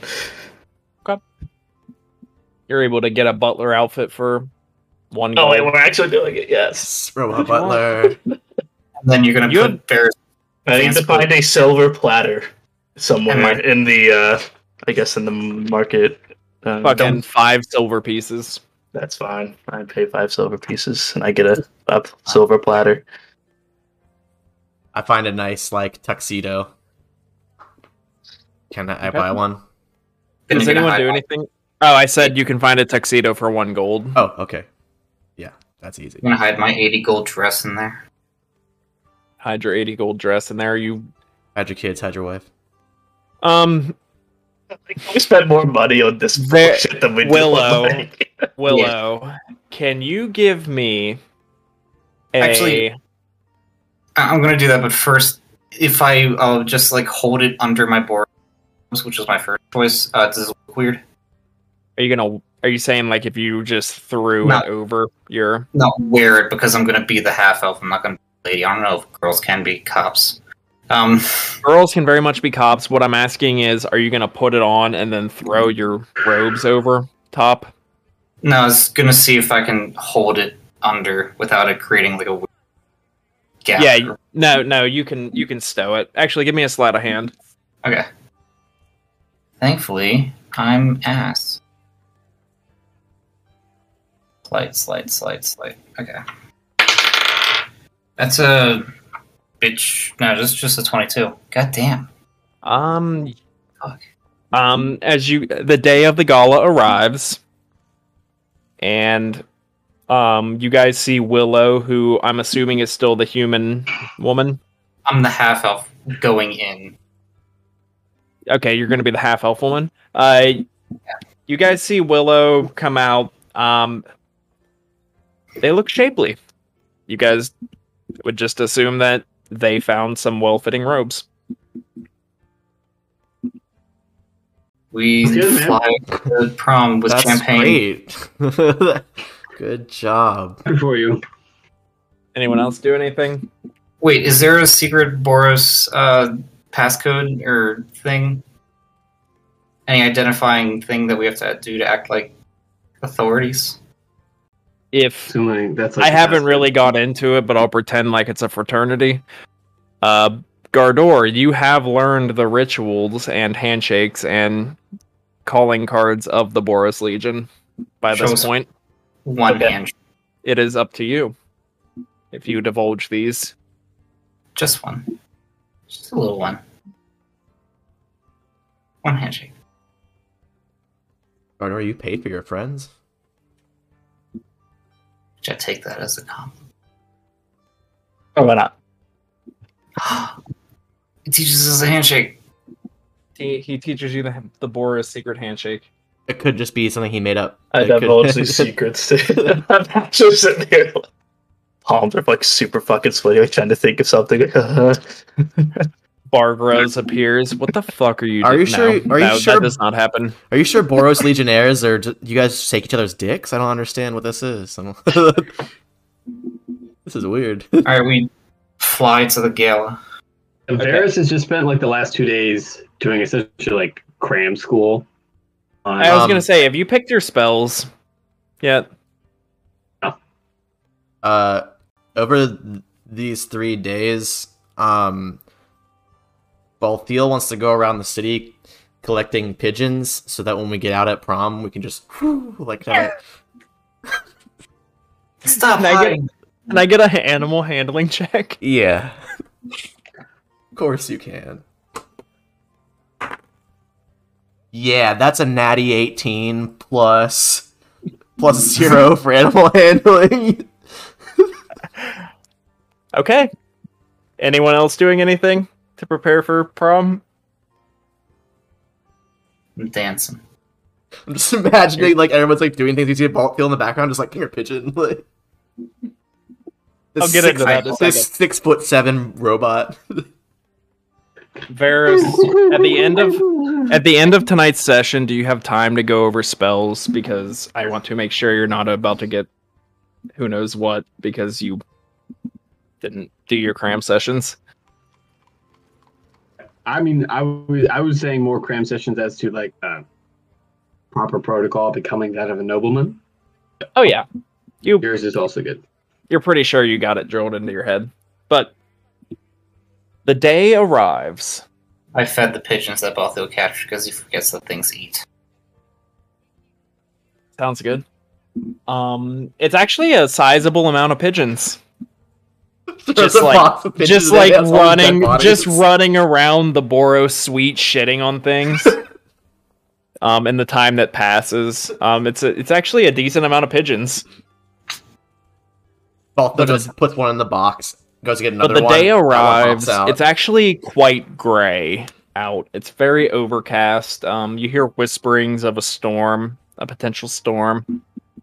Um, but you guys, it sounds like you all get into Boros attire.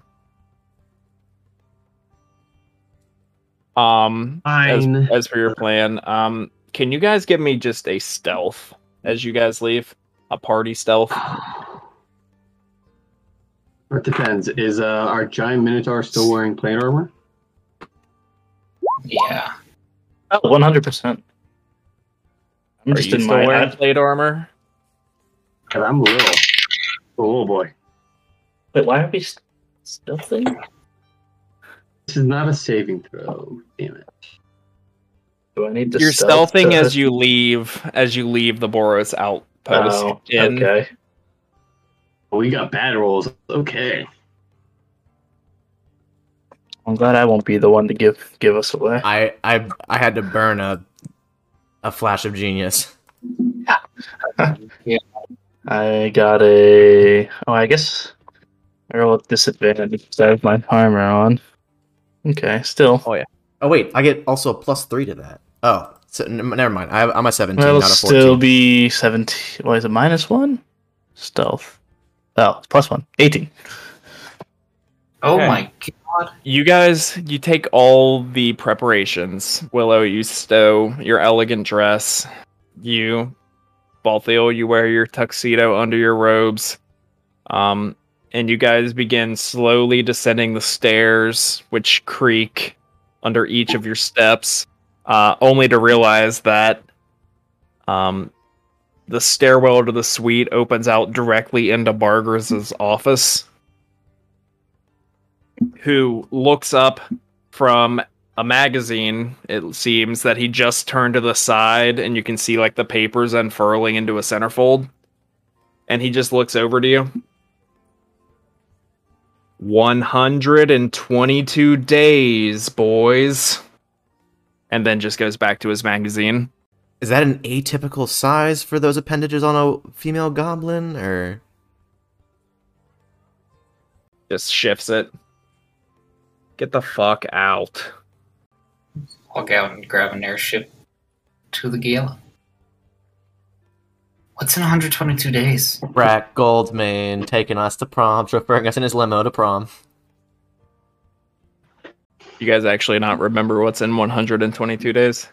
He, uh, it's Oh, no, that, that's when he, he retires. retires. Yeah. All Oh. about consistency, Willow. Unless we fuck this up. Oh, we're not coming back here. I don't give a shit about this guy. But Brack, uh, yeah, you guys took the uh, you guys took the preparations to request Brack for this specific night, and he, um, it's actually a, a rather short trip. The wind is picking up a little bit, um, as the evening uh, sky begins to turn purple as the sun sets. Um, as I said, the gr- the day was rather gray. It's very overcast. Um, every once in a while, you can see like the light of stars peeking through the gaps in the clouds.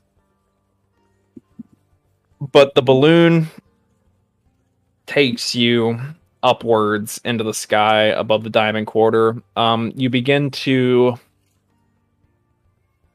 um, go west towards what you guys remember as the gleaming glade but um you seem to be approaching as you know dublin is characterized by these floating land masses like uh, chunks of earth just resting stationary in the sky.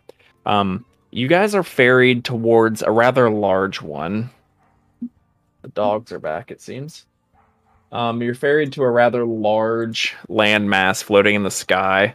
Um, even in the twilight of uh, the setting sun's light behind the clouds, you can see that this is such an expansive landmass that water seems to be spilling out over the landmass, running down the sides of it um, into like a sort of waterfall below it um, falling into the canals and the rivers down below in the city. Every once in a while, um, you see a um, a line of light shoot out from the landmass and explode with a bang as fireworks are sort of sort of shot off from this event as you approach. And as you get closer, you begin to hear the babble of conversations spilling out um, at this point, Brack actually says, "Let me let me, let me take you around," and he he actually notices the mace at your belt, Gardor, and he says, "Looks like you you visited my grandfather's, didn't you?" I did. I Yeah. I'm quite fond of his work, but uh, he he he actually kind of takes the balloon around and gives you guys more of a even better view of the Aristo estate. It's a sprawling white and brown um, manor, complete with various gardens and an open courtyard in the center. Uh, you can see colorful individuals kind of milling about. Um, some individuals in the back shooting off the fireworks. One actually kind of like narrowly misses you guys since Brack has taken you on this trajectory around, and he says, "Oh shit! Well, sorry about that." And he pilots the balloon down to the main entrance, um, and the gangplank is lowered, and you guys um, get the view of this just very beautiful manner with a crowd of well-dressed, colorful individuals milling into it. And as the gangplank falls to a rest, Balthial, you find yourself with your crate of pigeons in your arms. As we step off, I just I just open it up and kind of give it a little like shake into the air to make them like why. Yeah, so you've definitely gathered enough pigeons for some of the individuals to stop and be like, what So the fuck? ju- just so I can get a mental image of this, a bunch of cops have showed up and released sky rats. Yes. Yeah, a couple of people just sort of. You were able to. You did pretty well collecting pigeons in the city. So you let off quite a quite a large um cloud of them as some people sort of look at you. Um. uh, uh, okay. Okay. But uh, you find yourself sort of on a rather pristine dock of stone on the on the edge of this uh, large land or this uh, sizable landmass. Um, a cobblestone path winds up to the front door of the manor. Um, the people that acknowledged your entrance are largely individuals awaiting entrance as well as just arriving in other balloons. So many balloons. Stroll up to the entrance like we're supposed to be there. Yeah, pr- yeah. Okay. That was the point of the, the I show pigeons up to to make the it look like entrance we're like, like, bitch, we're I'll here. because be I the- know I'm supposed to be there. Well, I, I think I can be a bit more charming than you. Charming. See if you get lucky. All right, go ahead, Gardor. Yeah, that's what I thought. So at the entrance, there are a number of people waiting, but uh, incidentally, you notice that many of them move out of your group's way. Um, kind of turning, seeing your attire, and just stepping to the side. Um, a couple of you notice a well-dressed silvery, like silver fox human in guardian's attire as well as a finely a very large finely dressed younger man um approach you. And say oh legionnaires. Good evening. it's it's a pleasure of you to make make an appearance. It's been quite some time do you do you have your invitation Ah, As a matter of fact, I do right here, and I pull out the Imagine us invitation that coming to I- a party without an invitation. God, that would have been Alright. so embarrassing. All right, just one moment. And the uh the finely dressed the guardian takes your invitation and reads over it. The finely dressed individual, you notice he holds up a monocle to his eye. And he begins to look you guys up and down as you approach. He leans in and whispers to the guardian. And the guardian folds up your invitation and hands it back to you, Gardor. Says, everything seems to be in order. Um, enjoy and um, let let the herald at the ballroom uh, know that you've arrived, and he'll be happy to announce you. As we're walking away, I'm gonna whisper to Varis, you, you do um, uh, detect magic on that uh, monocle sometime tonight. Cool. Oh, I can do it. I can do it right now. You wanna do it right now? Bears. Oh no. Okay, fine. Do you? No. No, yeah, please. Do? Yeah. Do? Okay. Then yeah, Varis does detect magic. As you walk away, um, purple divination energy. boys. Uh, We're not There's supposed to be uh, drawing attention to ourselves, Varis. hey, my hand was in my pocket. But no the one knows. pigeons. Um, yeah, tell tell that to the horde of dirty birds we just released. I don't want to hear it. We- Um, we looked good. Okay. there's No, a, you guys, uh, you're you're granted nation. entrance, and you you enter in through a great archway opening to just just a sprawling entrance hall, just Hey, um, filled with individuals, just finely dressed in every color of the rainbow. Um, it's brightly lit from multiple chandeliers. Uh, Uh, you can see group stairways group huddle. leading up. Before we get before we talk to this herald, maybe those of us that are going to change should should change so we don't get announced and then people recognize who we are from being announced. Well, I'm gonna put on a different face, and so are you. Gardor's gonna stay the same. No, I'm going to be Robot I- Butler. The plan was Robot Butler. You alter your face. All right. Um, but they'll recognize. They'll remember that there was four of us. Where's all that? Someone just drove a Lamborghini to the. Very fancy front. balloon arrives. Uh, oh no! I feel like Look, if the men from the front talk to me and question about you guys, I'll just say that you've wandered off somewhere on your own volition. Okay, I have a I have a new plan. It's fine. It'll work out just fine. Let's just let's just go do it. I feel like we should all get announced and then change, and then Yeah, let's just line. let's just do it. I'll be fine. I've got a plan. all right, get announced. I'm the herald.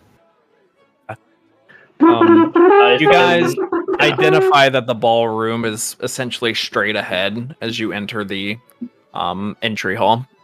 How many people are here, and how many people in guards uniforms do I see?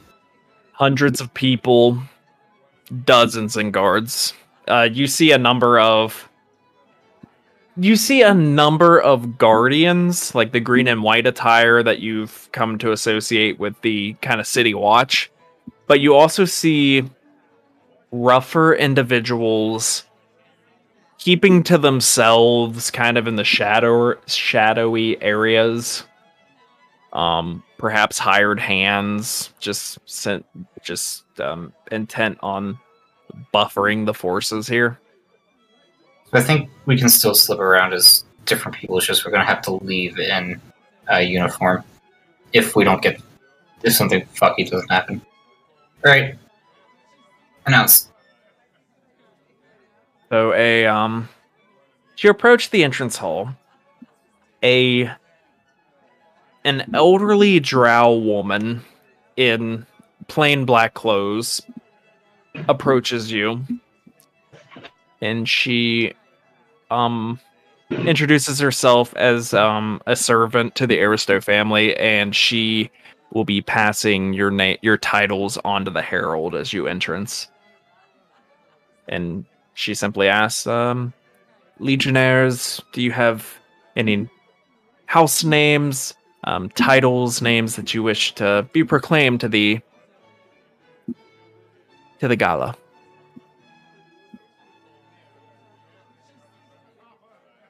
You can simply mention uh, Legionnaire Groll of of the Groll family and his accompanying legionnaires. What what is your title? What is your rank? Knight. Okay. Um, does anyone else? Bardor and friends. Gardor and friends. Okay. Um, Impress she she bows respectfully. Uh, Very ancient woman. Um, you guys have sort of heard like the shouts and the calls of a herald as you've approached, and you kind of get in the queue. And uh, the entrance hall, um, you're ushered forward through an archway in this ballroom. Like, this is a very nice manor. This is a very nice estate, like nicer than probably the nicest you can equate it to was when you almost broke into um Silas Stormhole Stormhole's home back in London. This is kind of on that tier. Uh, but this ballroom is just sprawling with individuals and an elderly human man in a silken gown, silken um robe, um, turns his attention to you, bows, and turns his head, and you can hear his voice magically amplified. Knight Gardor Groll and his accompanying agents of the Boros Legion. And not an awkward hush falls over the crowd, but everyone kind of stops for a moment and turns and very, very like formally, very like disciplined, just a round of applause as the four of you enter enter the ballroom. Nice. Feel a little awkward with the uh with the uh introduction. I just like before we like get too far from the herald, I just turned to him. I'm like, where can I get a drink? Um, he just says there are plenty of bars available, um, and many servers can also provide you drinks. Is you see other individuals attired the same as the drow woman that met you at the front. Um, just plain dark clothes, white trim, carrying trays of drinks around. After Amongst the Gardor says that, uh, I go up to the herald and I'm like, I point, I point at Willow. And I'm like, my friend here has to rock a wicked piss. Where are the bathrooms? I do this wrong. I in real life have to rock a wicked piss. I pregame free to to rock a- one of us does. He says the lady, the lady can find a parlor room just over there, as it's pointed out. Thanks, boy. Chris pokes his head out. Just out. being white and, and trash. the gentleman. All right, So it's just like vibe around for five minutes and then Gardor go to the bathroom, then each of us go in one by one and we'll uh, change and give him the robes to put in his bag. The Legionnaire robes. So what's everyone? Gardor, you're staying Legionnaire. Balthial, you have a butler outfit, but you also have had a moment to kind of see what the servants are looking like. Do they look like anything close to what I'm what the get up I made?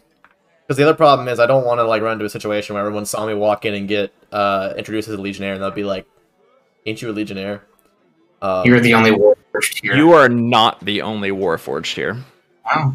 You see some in servant outfits. You see a few even in noble attire. You actually see a, a um you see a shapely legionnaire as you're making your way to the parlor room in a very noble woman's gown talking to a couple of other nobles. So and it's up to your and- discretion. And she's a warforged. Yep. And am I attracted to her? I don't know, are you?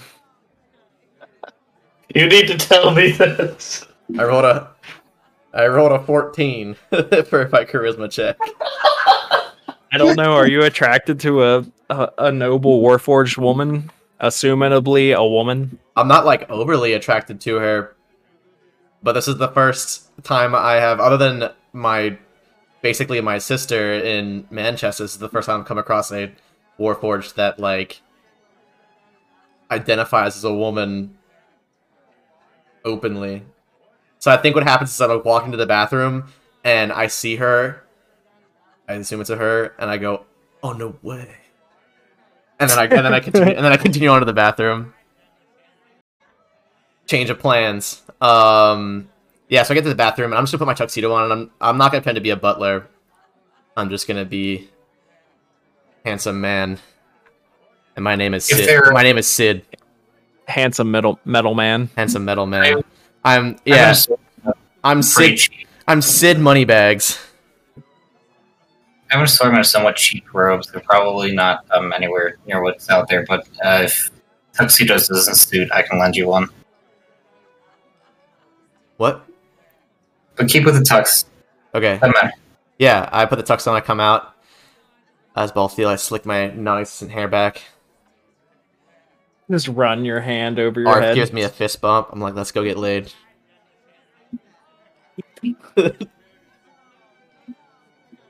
God damn it. All right, so you're now a Warforged noble. Uh, what are you doing, Willow? I'm changing back into the um, short-ish uh, human woman. Human woman. you you drop some money on a very extravagant dress. You look you look amazing Yes. as you depart from this part this powder room. fit?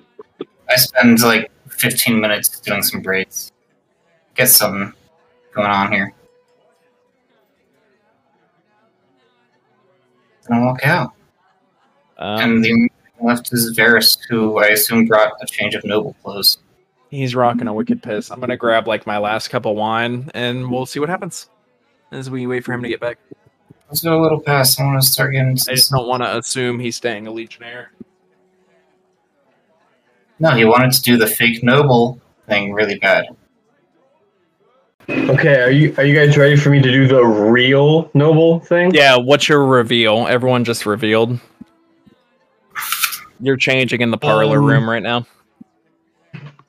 I mean, I'm assuming for kept it simple. He's just wearing his garb under his clothes. Um, um, Varis just wore his uh, clothing under his large legionnaire robe, and we changed his shoes to something a little fancier. And Samir straightens his outfit, and then um, it's up to the nearest wait staff and grabs a drink, and then begins circulating the room.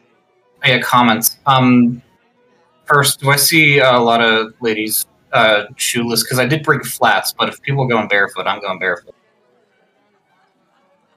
I don't know how galas work. You a barefoot It's a mix. All right, It's a mix. barefoot. Some people are barefoot. Some women like shoes. Some I'm a women don't. barefoot bitch. I Um, give Gardor my flats and my normal shoes. He goes You on my notice- shit. you notice But I- many. I am um, Rod of the Grove Keeper. Using it as like kind of a walking stick, fancy like. You are not alone. There are other walking sticks and there are weapons here. Like some people are armed, but Oh, tastefully so. So you don't stick out. But uh you, especially you Willow, you do get you do get a good amount of attention. Um you get compliments on your dress, you get potential suitors not so tactfully vying for your attention. But kind uh, of being coy, but mostly walking away from person after a minute. just playing hard to get. Varis, you also wander around. You grab a drink, uh, Gardor. I'm assuming you guys are not sticking as a for this No. event. Maybe keeping tabs on each other, Mhm. but Gardor, you're you're just feeling like really out of place. It sounds Yeah, like Um, I'm sitting there. Definitely like, not something you're you're acclimated to. no. Um, I went to went to the change rooms, whatever, stuffed all the herbs in my thing, went back to my drink, and I'm just kind of looking around. every once in a while someone approaches and um shows a very formal respect for you and your your office and your your order. The first couple of people come by. The next one, I kind of want to talk to the next one that comes. And A uh finely dressed dwarf um male. He he introduces himself as a member of the um guild of smiths. You assume a high ranking individual of that guild. Um he asks you what the what the news is about the Isles. What what brings you to the I- gala today? I'm a legionnaire who was knighted in London, you see, and uh, just here in Ireland on business, and decided to port here in Dublin. Um,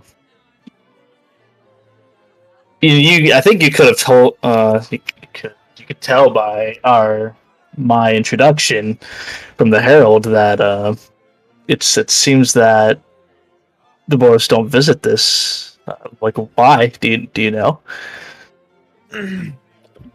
He takes a, a sip of his his drink. He says, "I don't believe that the Legion avoids it. It's just simply with the with um my kinsman's uh, ventures down in France, uh, Napoleon, I'm referencing, of course, that just many of your order are pulled into that direction, and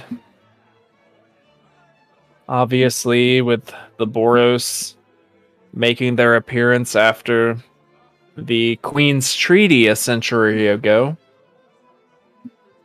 Uh, it seems as if your order and the Navy allow our country to handle our affairs independently. It's it's it's lovely to see you arriving here today, not many of you about. I guess that's fair enough as any. So, Hey. well, what do you, what do you, well, if I'm speaking honestly, I'm, what do you recommend I do around here? He says, "Well, it sounds as if you are the the uh the ranking member of your your entourage. You may perhaps want to seek an audience with Lord Aristo to just just introduce your your yourself. But me personally, I enjoy the gardens." The Aristo Gardens are filled with many hedge sculptures of strange creatures that you wouldn't expect to see. Um, as well as if he kind of looks up at the ceiling of the ballroom, if the weather permits, once it's dark enough, um, seeing the city lights sprawled out below you from the edge of the the island is a is a rather wonderful sight. But be careful, don't drink too much before you do that. You might fall off the edge. I I think I'll be okay, but thanks for the warning. I'm sorry. Did I did I get your name? Um pardon me. Um I'm Lord Makar of the Smiths Guild. Well, it's a I- pleasure to meet you, Lord Makar. Uh, you as well. Um, was it um Knight Grohl, correct? That would be correct. And he, he kind of wrinkle. He he ruffles his brow a bit. He says, "Grohl." It's a very old name. Why do I? It it sounds familiar in my head, but um, you must be from good stock if it's if it's ringing a bell up top. Maybe, but my family hails far from here, so not sure. Just trying to like lead him off the. Uh... I don't want to draw too much attention to myself, honestly. Um, Not because it's suspicious, just because I don't want to talk to a bunch of rich people if word starts getting around. So you're insightful enough based on your wisdom to know that this guy's kind of drunk. So can you give me a deception at advantage Okay. As you kind of just like steer the conversation away from your surname, your clan name? Is that deception? Yep. I closed my character sheet. One second. No, I didn't. Uh, 14. Oh yeah, you're able to. He soon forgets that part of the conversation and just honestly seems more. He kind of falls into that very. I'm going to talk about myself and what I've accomplished recently mode of converse. But uh, Ball Balthial, what are you getting into?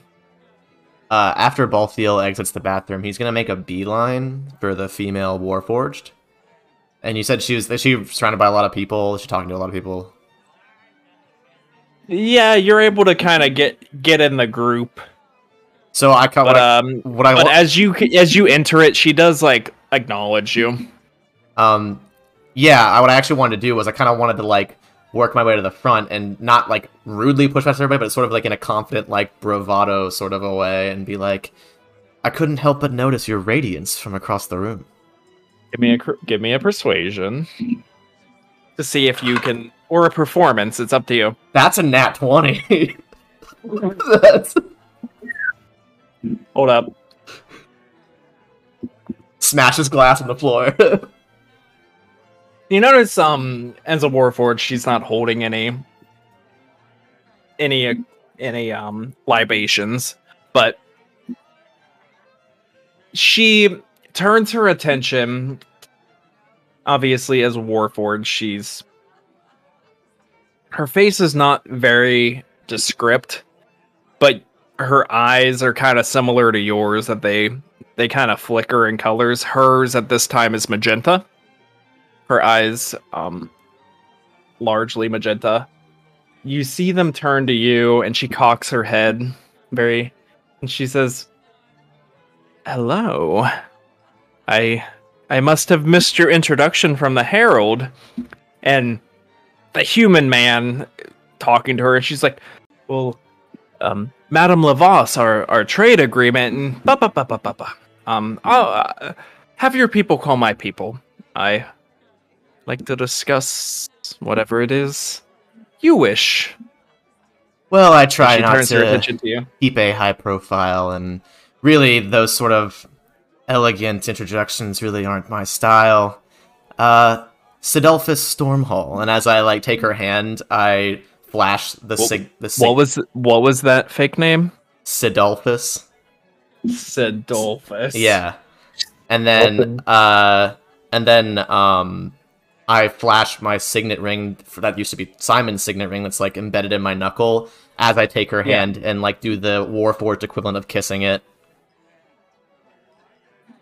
Yeah, you you more or less like knowing that kissing a ring or kissing a palm is like a thing. You you do bring it up. Bring it up to your face, it clinks. Um she acknowledges the ring and she honestly like she keeps your hand. She keeps holding your hand but brings the other to her chest and sort of looks down and she says Stormhall I I did not realize that there were those of us amongst that clan. They're few and far between, but there are a couple of us. And she says, Well, Again, like I said, I like to keep my nose out of things.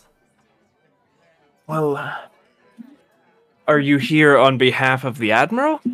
Or um, do your own machinations bring you in our presence? my own machinations i i'm uh i'm interested in a lot of scholarly pursuits and the arcane is rather interesting to me. Are there like is this is this candle lit? Are there candles nearby? Yeah, uh as i as i say that i sort of uh gesture with my hand and i flick open the top of my index finger and the little zippo lighter effect happens and i flick the that light at one of the nearby candles and it just causes about fireworks not like blinding i would cast pyrotechnics but it doesn't cast like blinding fireworks but like just a little dazzling display oh yeah. and i want A them to number be, of i want them to be magenta So, um, a firework or a um a candle, a candle nearby sputters out, and she kind of looks at you inquisitively, huh? Before it just erupts into kind of that like, um, firework. Like you put it in your driveway, and it creates a fountain yeah of just like magenta sparks. A number of individuals. At first, it's shock, and then like a round of applause, and people like look to it and look to you, and um, Lady Lavos seems rather smitten actually at this display, and she says, "Oh, an arcanist, are you?" Yes, and I, I, I dabble in uh, in machinist pursuits as well. You might know that from just the Stormhall clan in general. That's kind of kind of things that we're interested in. And she says, "Yes, I'm I'm eagerly awaiting the new the new airship designs. I knew that um, um your um your family member Sydney had been working on before she was kidnapped by those criminals. I I I hope that um, she comes around soon, but I am eagerly awaiting these new designs to hopefully expedite my own enterprise. I'm I am similarly con- similarly concerned for her. But she's a tough one. I I know she'll be okay. I know she'll make it out all right. It's funny you As- should mention that actually. Uh, one of my these machinations I've been talking about is I'm actually on the hunt for an item that is of rare quality. I don't know if you've heard of a shard of the sea. Her eyes, you know, to, to kind of just show emotion, originally just like full circles of magenta. They kind of like squint down a little bit into horizontal lines and then spread back out to full circles. This is a very rare artifact. Um, I'm there a rare are breed. mention- of course you are. Um, she says, "I've heard whisperings of such an artifact, but far to the north. Interesting. Seems I'm in the right place. Especially tonight. I'm sure the shard of the sea is dazzling, but not quite as dazzling as you. Would you care to dance?" I'd love to. Balthial's shitting himself because he doesn't know how to dance. She begins to pull you out onto the dance floor as we go to Varis. Um, yeah, so Varis has just been kind of going the outside of the, the ballroom. Um, you know, picking up a, a drink here, amuse-bouche here, making his way around the room. Um, keeping an eye out for anyone who is kind of secluded, not in a large group. So, you know, two or three people. Um, do you notice anyone? Um, you have gone off, just kind of like meandering, very superficial conversation amongst. You find yourself in just a side parlor talking to people, and out of the corner of the of your eye, you see a woman walk into the room full elvish just based on your your perception of her grace and her ears. Um she's wearing a flowing gown of black and white that sort of spirals up her form meeting up at her neckline. Um she wears she wears a white veil over her face. And the only splash of color that you identify on her is a red rose affixed into her hair, which is sort of um, spun around into a bun on the back of her head. Um, she just in this room of humans and half elves and the occasional rare warforged and dwarves and such um she just sticks out and you just notice like other people give her this what is that noise? what is that noise but you just notice that everyone else seems to just give her this air of reverence and you see her just float on by gracefully. People approach her. A quick word is given and they dismiss from her. Um, but she wanders into this parlor and out of this parlor Um, Varis is just gonna watch her for a little bit. Um, you know, seeing who she interacts with. We're trying to figure out cursory information he can. And then um Winifred walks into the parlor, make his way up to her. And um pick up conversation. Um, she holds out her hand, just elves acknowledging elves. She holds out her hand and she says, Your name? Iris Gallendale, my lady. Take her hand and gently press my lips to the back of her hand. Give it away. You may call me Lady Venfer of the inn of the Innkeepers Guild. Ah, of the Innkeepers Guild. Wow, that's. I spent entirely too much money supporting your cause. Oh, have you? What a flirt.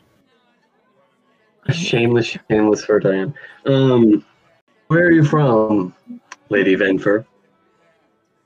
Oh. I've been around over the centuries. But, uh. I do call Dublin my home now, when I'm not in London. Attending to business. Oh, seeing as how we are some of the only elves here, I ask for a dance.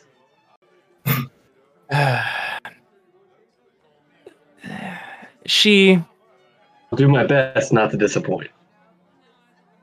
She takes your hand rather forcibly and leads you onto the dance floor. And she says, Don't worry. Most men do. And Men, Willow, not- I am no man. Alright. Willow, What are I'm you doing? elf, bitch.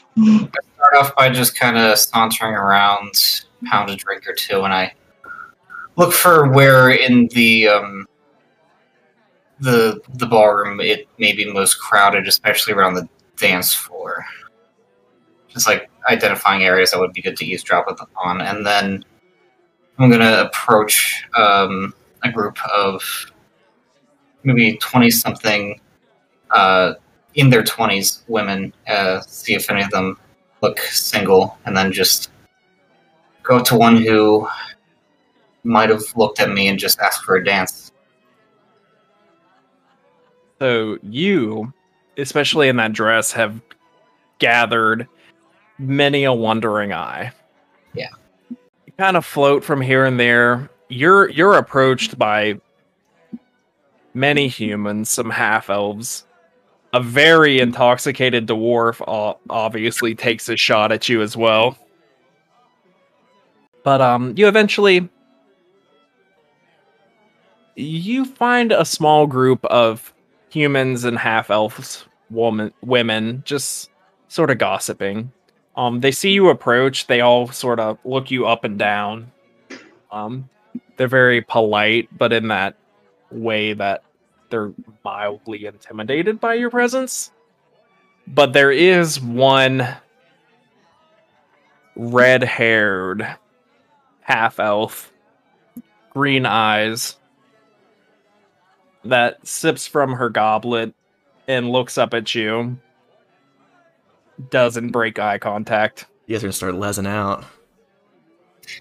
Hello, Monomi. Would you like to dance? She was very like cutesy sipping from the wine, and she just downs it, hands it to a hands it to a server and just reaches out her hand to you. Great. And we're just gonna basically float around the dance floor and then just kind of stay in areas for a second or two. So, seeing if I can overhear anything I might find interesting before moving on. I'm Just not even talking to the one, just like looking her dead in the eyes. yeah, you guys honestly three of you guys on the dance floor. I'll take- sort of just scoping out the scoping out the situation. Um we'll open next session, figuring out who amongst you can dance. And you've You can arrived dance at. if you want to. You can dance if you want to. Scoping out the competition of fellow dancers. Bust a move on them. It took me the least amount of dialogue to get a dance partner. I'd Like It's to, valid. It's All very people valid. wrote a All nat 20 to have robot sex.